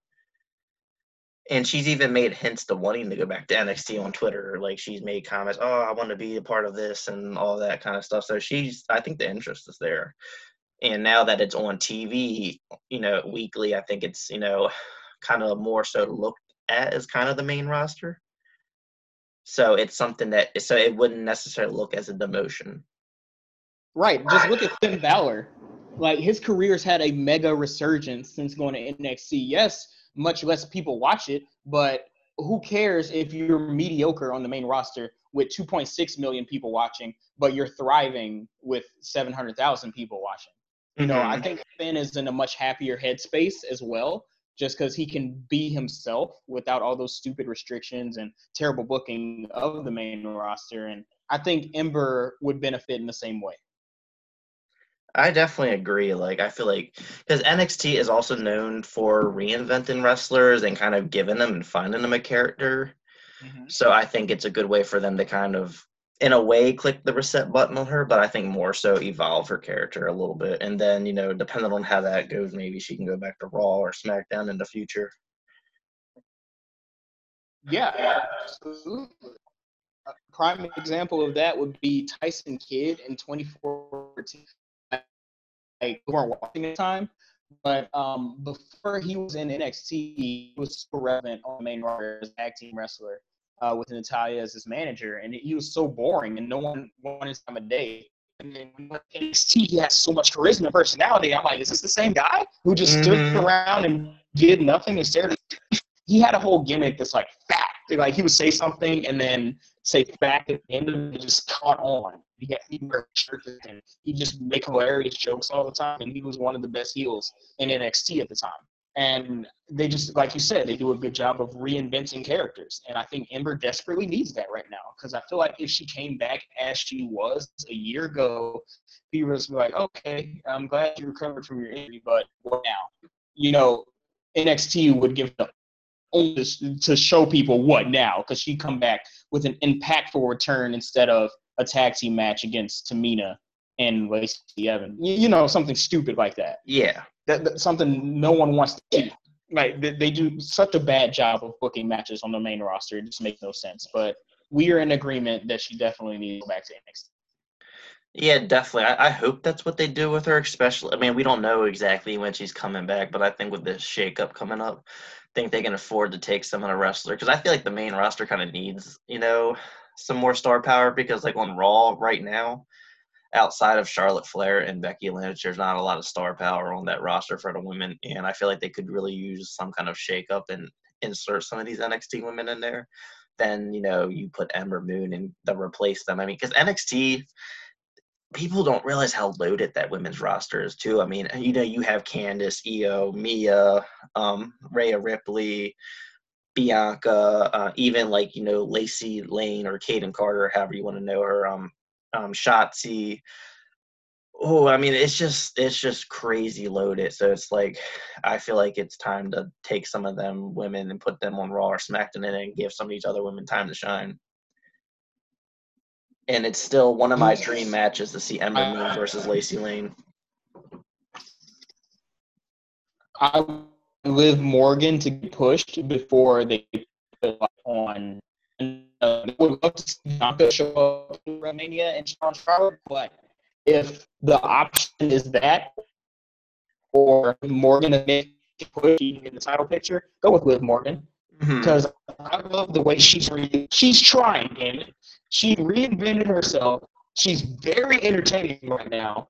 Uh, the people want to see her in that position, and I feel like she's been cut off at the legs at each time that she's done something like really well that she's gotten over.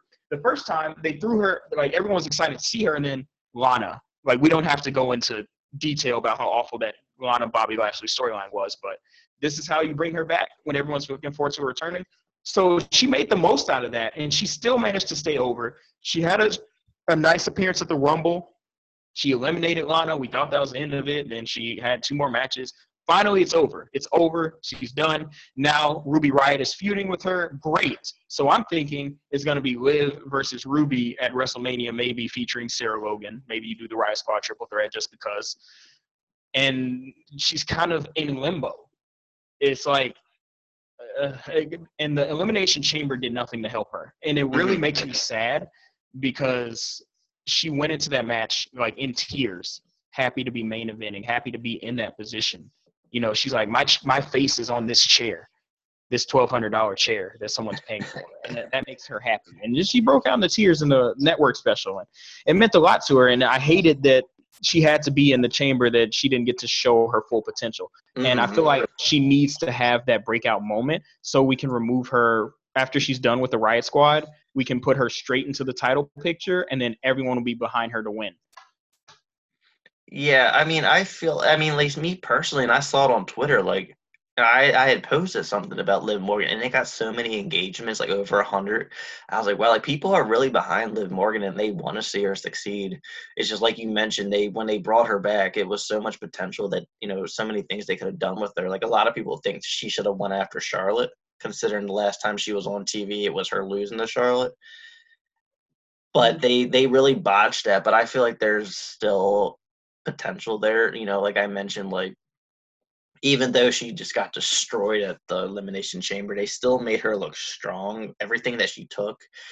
Now I haven't, I haven't been watching Raw because of my work schedule, but I haven't, so I'm not too familiar with what they're doing with her right now. But you know, a storyline with you know the Riott Squad makes sense, and then I feel like after Mania they could really do something with her. I, they, I mean, assuming Shayna Baszler beats Becky, they could put her in a feud with Shayna because guess what? Shayna beat the crap out of her elimination chamber, so it makes sense that she would want to get redemption for that. Yeah. Absolutely. And then I mean I don't I don't see her winning the feud, but I still think it could be her being built up, her getting a spotlight and just some because that's the thing is sometimes it does take time for a wrestler to really get that time. Like they just don't throw the title on someone when they immediately gain some kind of traction. it takes time, and they couldn't really make this kind of like a Bayley storyline where because Bayley she lost, you know, challenging for the NXT Women's Championship several times before she won it. It became a story and they could do that with Liv Morgan and me. Maybe she could lose right after WrestleMania, then maybe next year at WrestleMania she could win the Royal Rumble, and then you know make something happen at Mania. It, it would be a long wait, but sometimes it's worth it. You know, the chase is sometimes better than you know. There are only a select few people that can sustain that kind of push, though. Like uh, 2014 Sami Zayn uh, to 2015 Sami Zayn. Um, Daniel Bryan, uh, Becky Lynch. Like she she lost for years, and people stayed behind her years. Mhm. Uh, it, it's just it's just risky going with that kind of push. Because here's the thing: look at Braun Strowman. Oh, You see what I'm talking about? yeah. Like there are only so many times someone can just lose big match after big match before people give up on them. Mm-hmm. Like he went from being the most over guy on Raw to people just kind of shrugging their shoulders when he comes out now. Yeah. just- It because because I feel like it's his character. He's a monster, and when he lost, his character was exposed. You know, versus being you know like someone who legitly feels like an underdog who can lose and really like keep fighting and coming back. Like Strowman, do, it doesn't make sense with him being such a big monster, him losing every single big match, all Yeah. of them. It's not just one. He survived losing the reigns. He was fine. He was still over. But then he kept losing. To, he lost to Lesnar. He lost to Rollins, and just losing and losing and losing. And then at that point, you're like, this guy's never going to win. Forget him. Mhm. That's just how fans respond to stuff like this. And as a Sasha fan, I understand it gets frustrating. Like seeing your favorite lose over and over again. You're like, damn, why should I believe that they're going to do anything with her at this point? Why should I care? And you can't do that with people who aren't mega over. The only thing Sasha has going for her is that she is the most over woman in the company She is, and, and has been will- for the last five years. and fans will like i feel like they will always be behind her because you also like you see and you feel the passion behind her like you don't really you don't see that with you know um Braun Strowman you know especially after what he did recently like I don't think he's ever going to recover from that and how yeah, with the fans look at stupid him Instagram post. That's without even discussing that. I'm talking before that, they still didn't care about him. It's, exactly it's just the presentation. So that's why I'm like, you got to, in regards to Liv, you got to be careful with giving them the long loser baby face storyline and hope people care by the time they win. If they ever win, because here's the thing: we've seen so many times where people were in a position to win, and the fans stop caring, and then WWE changes their mind, like, "Oh, why should we put the belt on them? They're not, they're not over." But it's your fault. They're not over. You didn't build them properly. You had them mm-hmm. lose for seven straight months, and you expect us to give a damn that they're in a title match this Sunday? No, we don't care. It's very important. yeah so maybe like WrestleMania is kind of dragging it a little too long maybe SummerSlam she could lose to Shayna and then maybe have a That rematch would be some- great. yeah That would be great. Um, see, Kinda- kind of what they did with um Ember, just they didn't have her win, but she lost to Asuka, and then they kind of put that feud on halt for a few months, and then you know rekindled it for the takeover, which would have been a perfect opportunity for her to win and end Asuka streak, which obviously didn't happen. But they could kind of do a similar storyline with Liv and Shayna, other than just this time Liv actually wins. Here's the thing: you could also do what you said earlier and have Liv go after Charlotte because her beating Charlotte is believable because Charlotte is not a super monster that's only lost twice in three years. You know. Yeah, and then have her win money in the bank. And then you have an excuse for Liv to beat Shayna because she would catch her off guard. mm-hmm. That way people aren't mad like, oh, this isn't believable. Shayna choked out Becky and Shayna's been undefeated for two years. Well, well up until Rhea beat her, but you get the point. Uh, Shayna's only lost two times in two years, and how is little Liv Morgan beating her when she was just losing to Ruby Riott like two months ago? Like, you know, so people don't have those arguments. You just say she's money in the bank, and Becky cracked Shayna with the chair, and then Liv took advantage. There you go. Now Liv's your champion.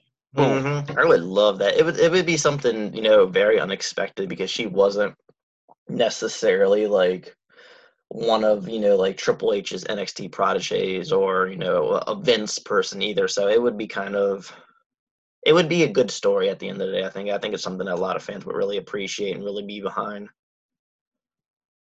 Absolutely. So now, kind of changing the subject. I know we talked about this um, prior to the recording. So you wanted to talk about like what you know wrestler inspired us. So I want to talk to you about that. So um, what out of all the women wrestlers, which one ex- inspires inspires you the most, and why? Sasha Banks, just because she's the greatest, and I watched her whole journey. You know, for the last six years, and she had nothing handed to her and that's what was most important to me is she fought so hard for everything she got. She wasn't charlotte flair. She didn't get the title literally handed to her because her last name was flair. She had to show people why she's the best on the mic at nxt uh, this is before alexa turned heel. In the ring on, commentary on the pre-shows like she she had to go above and beyond to show why she's the total package and she did that and more. She made nothing out of she made something out of nothing and she still handed crumbs by the company in terms of her booking yet still manages to be the most over person because of her performance and we just won't allow her to be buried. No matter how many times she loses we're going to keep her relevant and that's just what it is. Yeah, because I mean, at the end of the day, the fans see her passion, her dedication, her hard work, and we're we don't want to give up on her because we want to see her have the moment that she, you know, properly deserves. Like she deserves to win the title and hold it for a while. I would like what they're doing with Becky. Why couldn't they do that with Sasha? Why can't she hold the title for a year? You know, it's there's no one. No offense to anyone, but there's no one more deserving than Sasha. Yeah, it's opinion. true. It's true. Like you can't name another female who's been that consistent for for six years.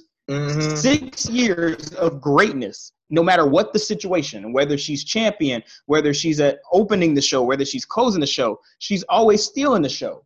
No one can say that.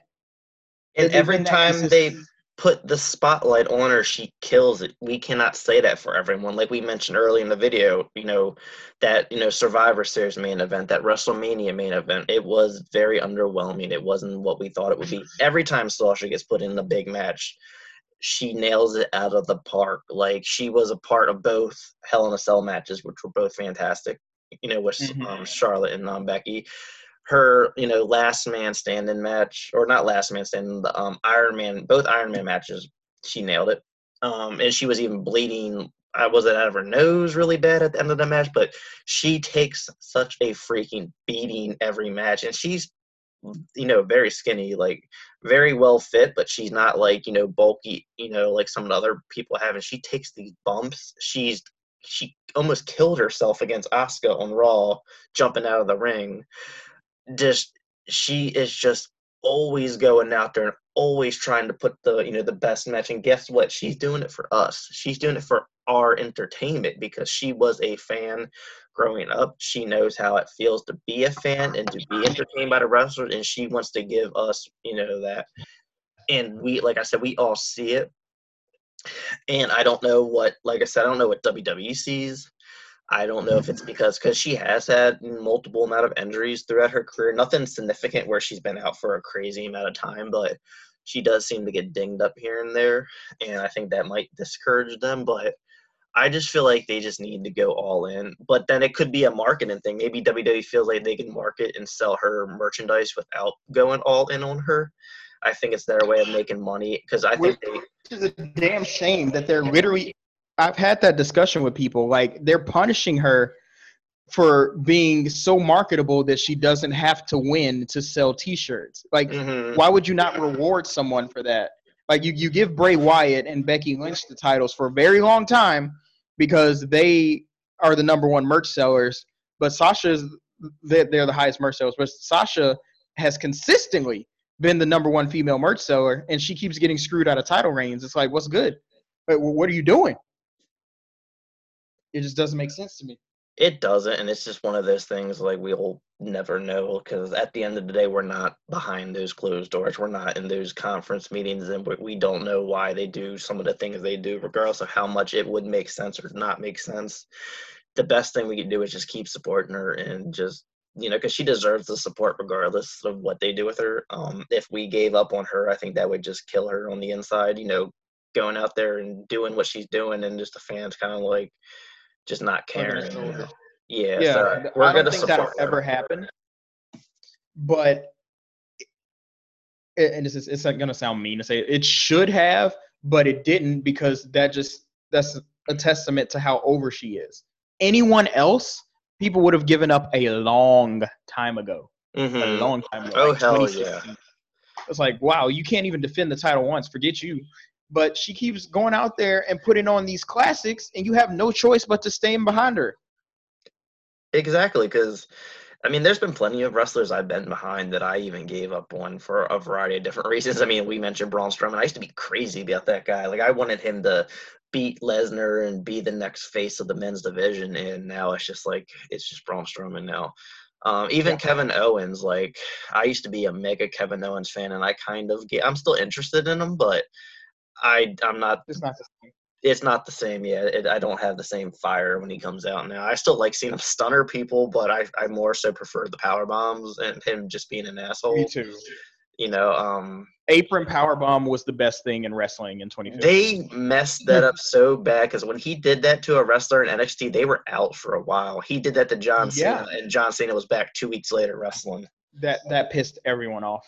Because to me, oh that was God. equivalent to Randy Orton's punt to the skull. Like when he did that to someone, that was big. Like when he, and mm-hmm. then that was supposed to be Kevin Owens' thing, and then when you know John John Cena came back so quickly, it just kind of really uh, lessen the importance and the dominance of that move. Because that re- that's a yeah, move I remember that I really hurts too. Kevin Owens was definitely the biggest male wrestler in 2015. Oh hell like, yeah! It wasn't close. He came up to NXT and immediately got put into that title. The day he debuted, he attacked the champion Sami Zayn and mm-hmm. was put into that feud. And then he, not too long after winning that title, he's on Raw carrying the NXT title destroying John Cena. Like I've never seen any still to this day, male or female, I've never seen anyone just get pushed so fast and still look it didn't feel forced either. It felt like no, very we wanted it. Yeah, we, we definitely wanted it. wanted it. And then and this was like back when Cena was doing the U.S. Open Challenge, which was fantastic, by the way. When Kevin Owens came out, me and my wife were in the middle of having a conversation. We both just paused and looked over and just like at a disbelief, like Kevin Owens. And then when he power bombed um, John Cena, I'm on Facebook posting all this hype stuff about Kevin Owens, and all my friends are like, "Who the hell is this guy?" Like, because they didn't watch NXT, so it was a big moment for me, and it just it was killed very quickly when they eventually had him, um, John Cena, go over him the second and third match.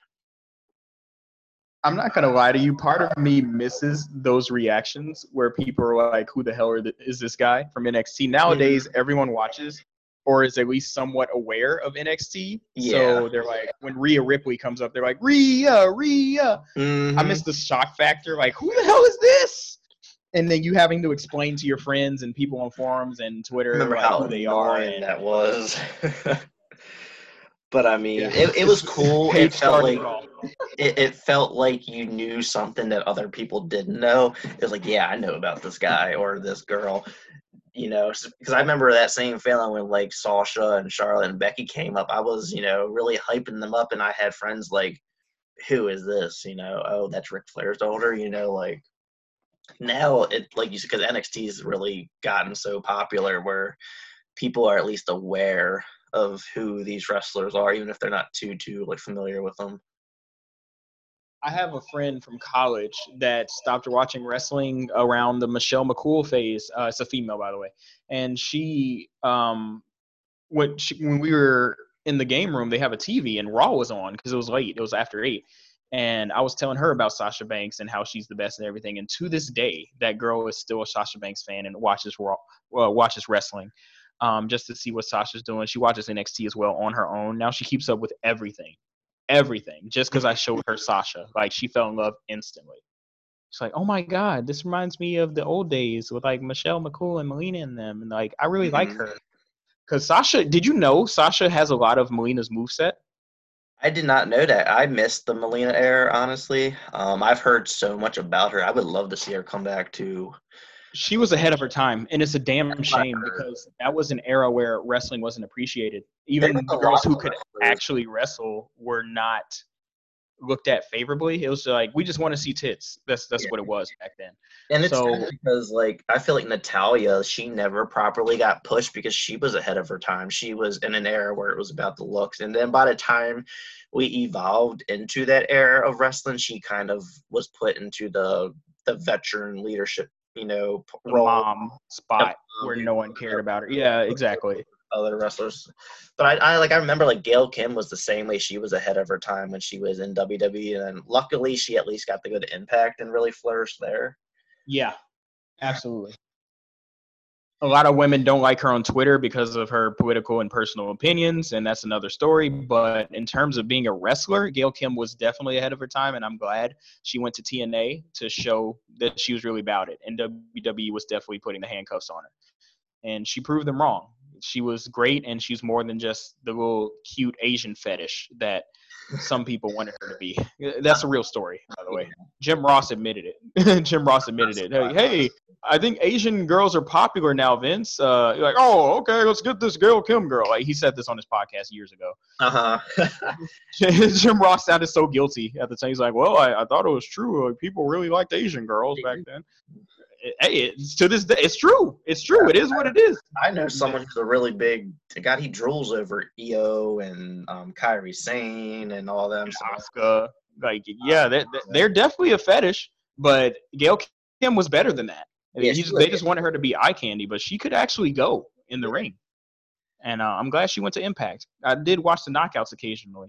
I'm Yeah. guilty I of liking. Madison Rayne and those girl and Angelina Love, Oh, beautiful people. I, I love them. Like I used to watch TNA back in like 2010, and uh, the beautiful people were my favorite stable. And when I saw the BFFs in uh, NXT, I thought it was the beautiful people knockoff. And I was like, oh, that's interesting. They're copying the TNA group that I used to like. But I, I like this better because, um, of course, I'm black and Sasha was a black girl. So I'm like, look, I like this cute black girl with the blonde hair and the boss shirt. Hold on, let me look at her real quick. So, and that's when I fell in love with Sasha, just watching the BFF segments. I'm like, oh, this is awesome. These girls could be like, you know what I wanted that never happened? I wanted the BFFs to be like a female shield and then come to the main roster together. Because Summer Rae was already there. And it's like, just have Summer Rae bring up Sasha and Charlotte. That's what I wanted them to do. That's how I wanted them to be introduced and then they just take over the women's division. But instead, they had what they had, and it wasn't great. And you know why they did that, right? mm-mm. They want they wanted to pointlessly extend Nikki Bella's reign to get past AJ's because they were petty. exactly, and that's like That's why I had know a lot of people who are really big fans of the Bellas. Mhm. I mean, that's a whole nother story and how I feel about the Bellas. But yeah, like I feel like that title reign because people praise the Bellas and say, "Oh, she's the longest reigning Divas champion." That title reign felt so forced. It was tainted. It, it was clearly obvious that they wanted to erase AJ Lee from the record book. It just Yep. sucks they couldn't have done it with a more you know with a wrestler that was more appreciated by you know your wrestling fans versus you know um well, I look at the Bellas as like a reality TV you know stars like they got famous from Total Divas and you know and people might not be happy but I feel like you know dating John Cena really helped you know them backstage politics wise you know get pushed and it just it upsets me because you know, and it's nothing against the Bellas. And I'll give Nikki Bella credit; she actually really did work hard and really did improve from what she was back in the, you know, earlier in her career. I agree. But I still feel like you know their push was a popularity thing. It was they were good looking, they were popular from their reality shows, they were dating you know famous popular wrestlers. There was a lot of different things that worked in their favor, and they were like I mentioned, you know, they were going over Paige, who I think really was the person they should have had carry the torch. But they were so dead set on, you know, erasing AJ Lee's name that it was Nikki. Here's the thing. I'm going to give you my objective opinion as someone who's not a big fan of the Bellas. I think Nikki was hot in summer 2014. I want to say it was, or was it 2015? Uh, no, it was 2014. In summer 2014, Nikki Bella was hot, and she deserved the push she got that year um, when she broke away. When they had the storyline with Stephanie McMahon oppressing her, and then she turned on Brie and became heel, a solo heel. Nikki deserved everything she got at that point. It became obnoxious later in the year and into 2015 mm-hmm. when they obviously had her keep the title to spite AJ Lee. And it was obvious because they pointlessly created the Team Bella PB and J peanut butter and jelly PBC um, and Team Bad. Like yes, a lot of us love Team Bad, but I'm being honest with people who don't know that's why they did it. They wanted to have a reason for Nikki to not have singles matches for X amount of months so they could give her the record. And guess what? Soon as she gets the record, boom, give the title to Charlotte. That's what that's made not it not a coincidence. Obvious. It's like that's a, not a coincidence. She she got the record. Now let's do what else, what what else we want to do with it. Like it, nothing. Make it any more when you when you have a wrestler break a record and then immediately take the title off them, it makes it clearly that you wanted them to break that record. They had an agenda the whole time. The whole it's so uh, it's like a week later, if not the day of. I'm pretty sure it was a week after Charlotte just beat Nikki for the Divas Championship. Yeah, I'm, like, you people see this, right? Like I'm, I'm saying, like you know, this isn't based on merit. Like Nikki was fantastic eight months before, but she's done not. She had done nothing of note to be pushed like that in a time where the horsewomen were, were killing it in NXT and they just got called up. Mm-hmm. There was no reason to keep the belt on her that long. So it is what it is. There wasn't. I mean, it was fine. Like I, I will say when she turned on Nikki during that um Stephanie McMahon match, or or when she turned on Brie, I apologize, but um, mm-hmm. I was really big on that heel turn, and I did actually start really liking Nikki. Yes. And when I felt like she was being forced, because at the end of the day, I was still more of a Paige and AJ fan versus her. Mm-hmm. And I wasn't a big fan of her title run from the very get go because, and I don't, I don't know if you saw my tweet like two weeks ago or something like that. I had posted um a thing about wrestlers showing passion when they win the titles, and you had yes. of all the. I retweet Oh, yeah, you did. Uh, so when Nikki beat AJ Lee for that title, she just held it up, straight face, had no emotion, and people say that was her just being her character. But guess what? It when you are very passionate about something and you accomplish that, it's hard to hold your your emotion in. We saw AJ Lee, who was a very vicious, mean heel, break down on her knees and cry. We saw Sasha break down in tears when she was a heel in NXT. Mm-hmm. Nia Jax wasn't a heel, but oh my god, the waterworks came out when she won that title at WrestleMania. And it's like even Ronda Rousey, who wasn't even like I mean, she was a big WWE fan, I, I will say that, but she even really was crying when she won. It's like it was hard for me to emotionally get invested in Nikki. Like if she would have showed that she cared, I would have been more interested in it. But and and it was her also beating AJ Lee. And I love AJ. So and it, and it and it was a very quick match too. I mean, Brie literally kissed AJ at the very beginning, and then boom, she gets the right arm and. Yeah, that was that was that was funny. I'm not gonna lie, because it reminded me of um, Sheamus versus Bryan when he got kicked. Yeah. At WrestleMania. but um, AJ got the date she won the title tattooed on her neck. That's yeah. when I knew she's really about it, and she loves this business, like hundred percent. And it says a lot that someone like that had the passion completely removed from them to the point where they wanted nothing to do with the business anymore because of the way that she she and the other women were treated. Mm-hmm. It's, it says everything. It's sad too because AJ Lee left shortly before things got really good. Like, just imagine AJ Lee versus, you know, like Sasha. Sasha Bayley. We know she loved Bayley. She would have put over Bayley in a really good storyline and just even now, like AJ Lee versus like even like an Asuka or something like that. I think that would be pretty fun. AJ, you know what?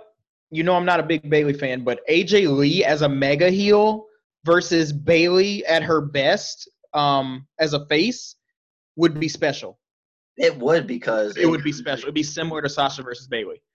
Because AJ can be a total bitch, and then Bayley, you will really feel for Bayley when AJ goes into full bitch mode because we know that Bayley would do anything. I mean, not Bayley. AJ would do anything to get Bayley. The best she did, she could do, was wear Bayley's shirt her very last match. yep. You know she really likes her. Then she wore the "I'm a Hugger" shirt at WrestleMania. Yep. Yep. Oh my goodness. But now, um, just so we could wrap this up soon, um, I want to go over because when we were talking about what wrestlers inspire us and all that kind of stuff, I want to go over Ember Moon.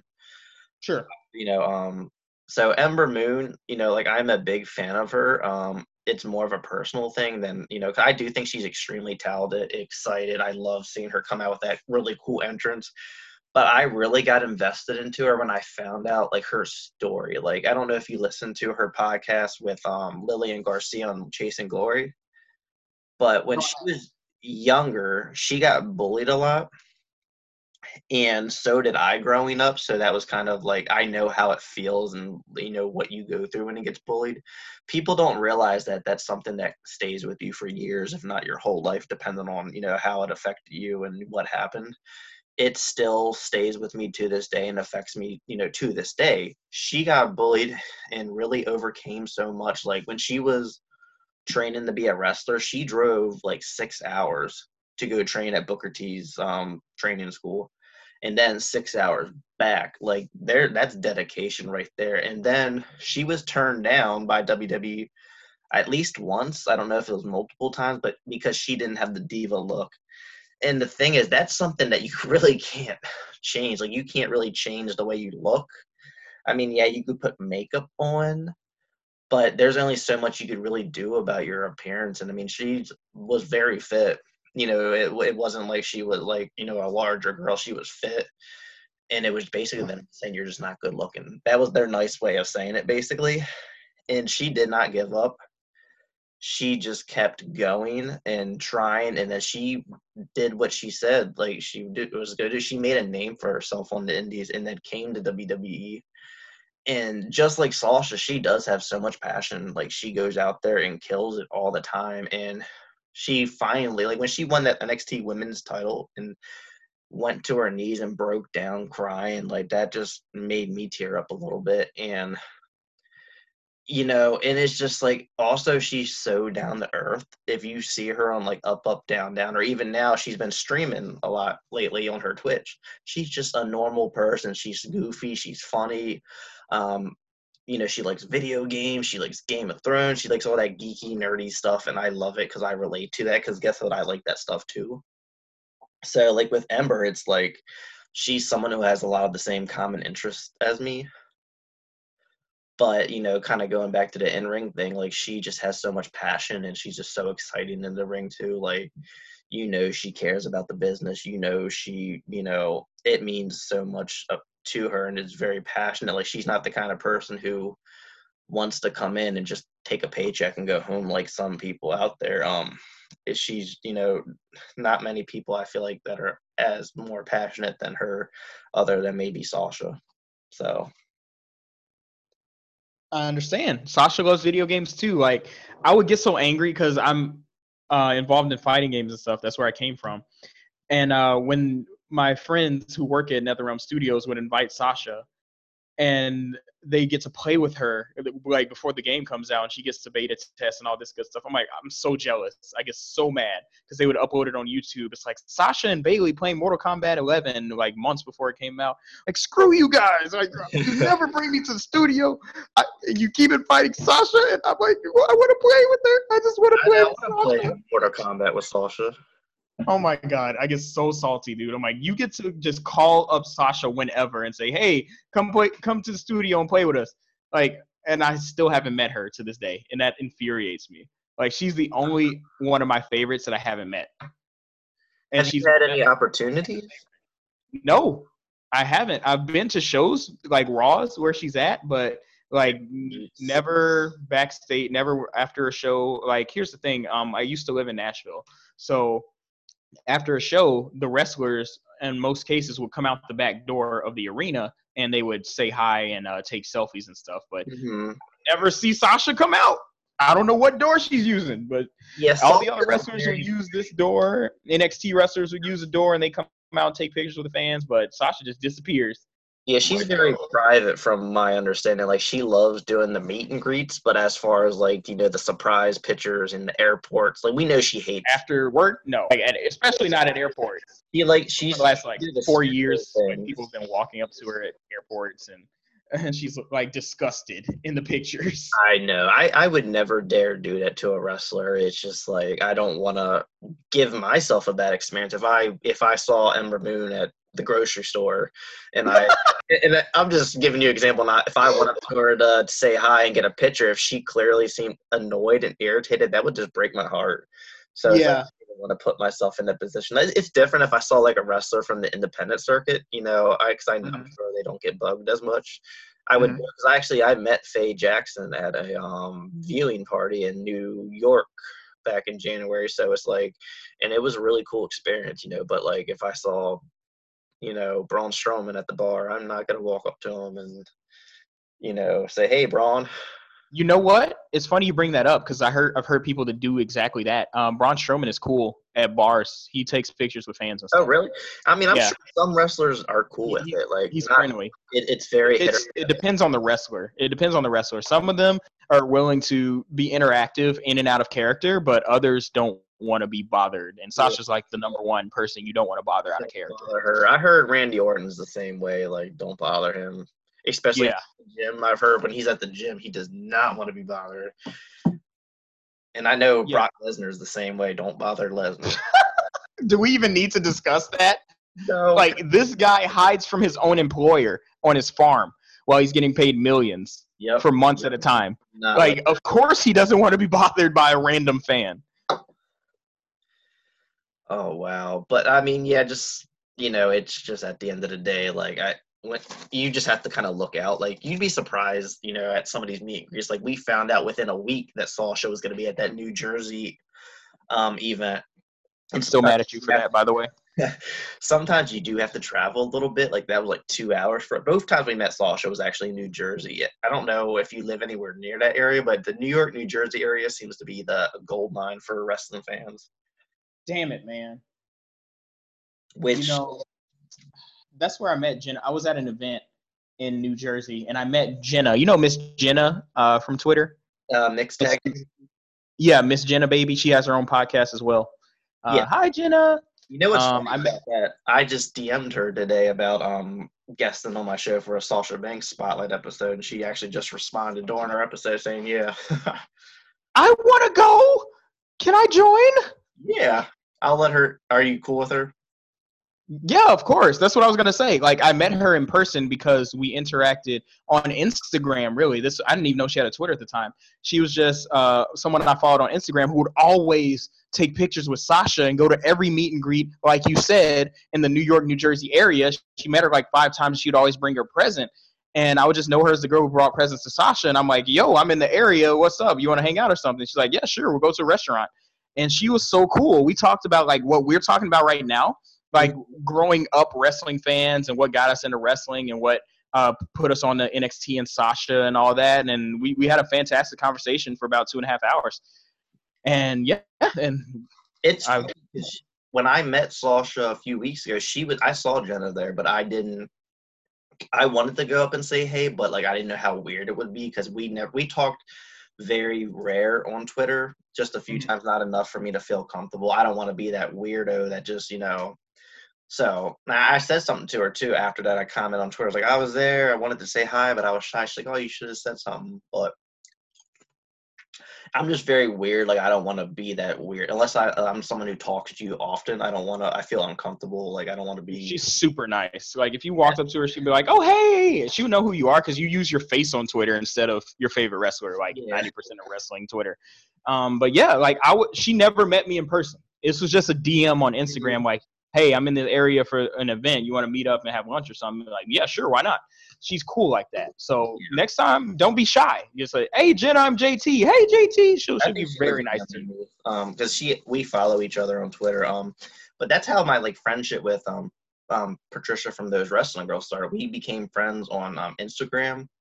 It started with just small conversations, and then like when I got in the wrestling Twitter, I I would live tweet with them during um you know Raw and SmackDown and all, and then it led to like me starting the podcast and it's like, hey, come up to New York one time. And, you know, we, me and my wife have gone up there twice so far and met them. So it's pretty fun experience, like the people you can meet on social media and then, you know, actually becoming real life friends. Next time I'm in New York, where do you live? New York or New Jersey? I live in Maryland. Oh, Maryland. Okay, you're just It's in the general area. It's, it's Hey, next time. I'm in uh, the tri-state area. The tri-state area. The um, what do y'all call that? I used to live in Alexandria. We had a word for like Maryland, DC. Oh. DMV? The DMV. Yes. Next time I'm in the DMV, I'm gonna hit you up, man. All right, hell yeah. Let me know as far in advance as you can so we can like really set it up because depending on like what day, like I'm I'm good for weekends, Mhm. but during the week it's hard just because I go to bed super early because I wake up super early for work. Or I would have to maybe request off or something. But yeah, let me know and then we'll definitely set up something. Especially if it's like uh, excuse me, like New York for like a wrestling event or something like that. Because like I said, it's a freaking gold mine with the meet and greets and paper. It sounds like I'm gonna have to. I'm gonna have to go to the Yeah. Northeast, like just Yeah. take a week off and just go up there when a big wrestling convention's going on and try to get some autographs. I've got to meet Sasha before I die, and the world seems to be ending, so that needs to be soon. No. What's funny is when we met her, she had like the gloves on and all because that's when And she wasn't touching anybody, right? Yeah. I saw the pictures; they were so bad. Like she would be behind a table, and you would be like three feet in front of a table, and she just put her hands up with the rings on. Like, damn, dude, this coronavirus got everybody shook, but eh, for good reason. For good reason. So she she she took the right steps, given where we are now. Whew, it's depressing. It's but that's another story. I had a fantastic time on the podcast. I know you're trying to wrap up, but I look forward to the Sasha Banks episode. Oh Can't wait to hell yeah! Um, I'll, I'll I'll message her and we'll figure out something. But it's it's an episode I want to put out for next month, so I'll probably look into like the second half of this month to record. Sure. So yeah, we'll definitely. Uh, I'll I'll talk to her and see what she says, and then I'll reach out to you. Maybe we'll just start a group chat on Twitter so we can kind of. Yeah, get get uh, all the prominent crew members up in there at some point. Hell yeah! I'm definitely down for that. Yeah. So. But yeah, it was. I like it. Especially, you know who you should reach out to? Who? Vina MK. I like her a lot. That's. Vina from you know Nadia. Oh, the girl that has that picture. That's not her. That's a really. Yeah, Yeah. yeah, yeah. Exactly. She's actually a brown skinned girl with curly hair, and people think that's her in her display picture. Oh, I. Especially Shayna fans, which is like, hilarious uh, because they call her a racist.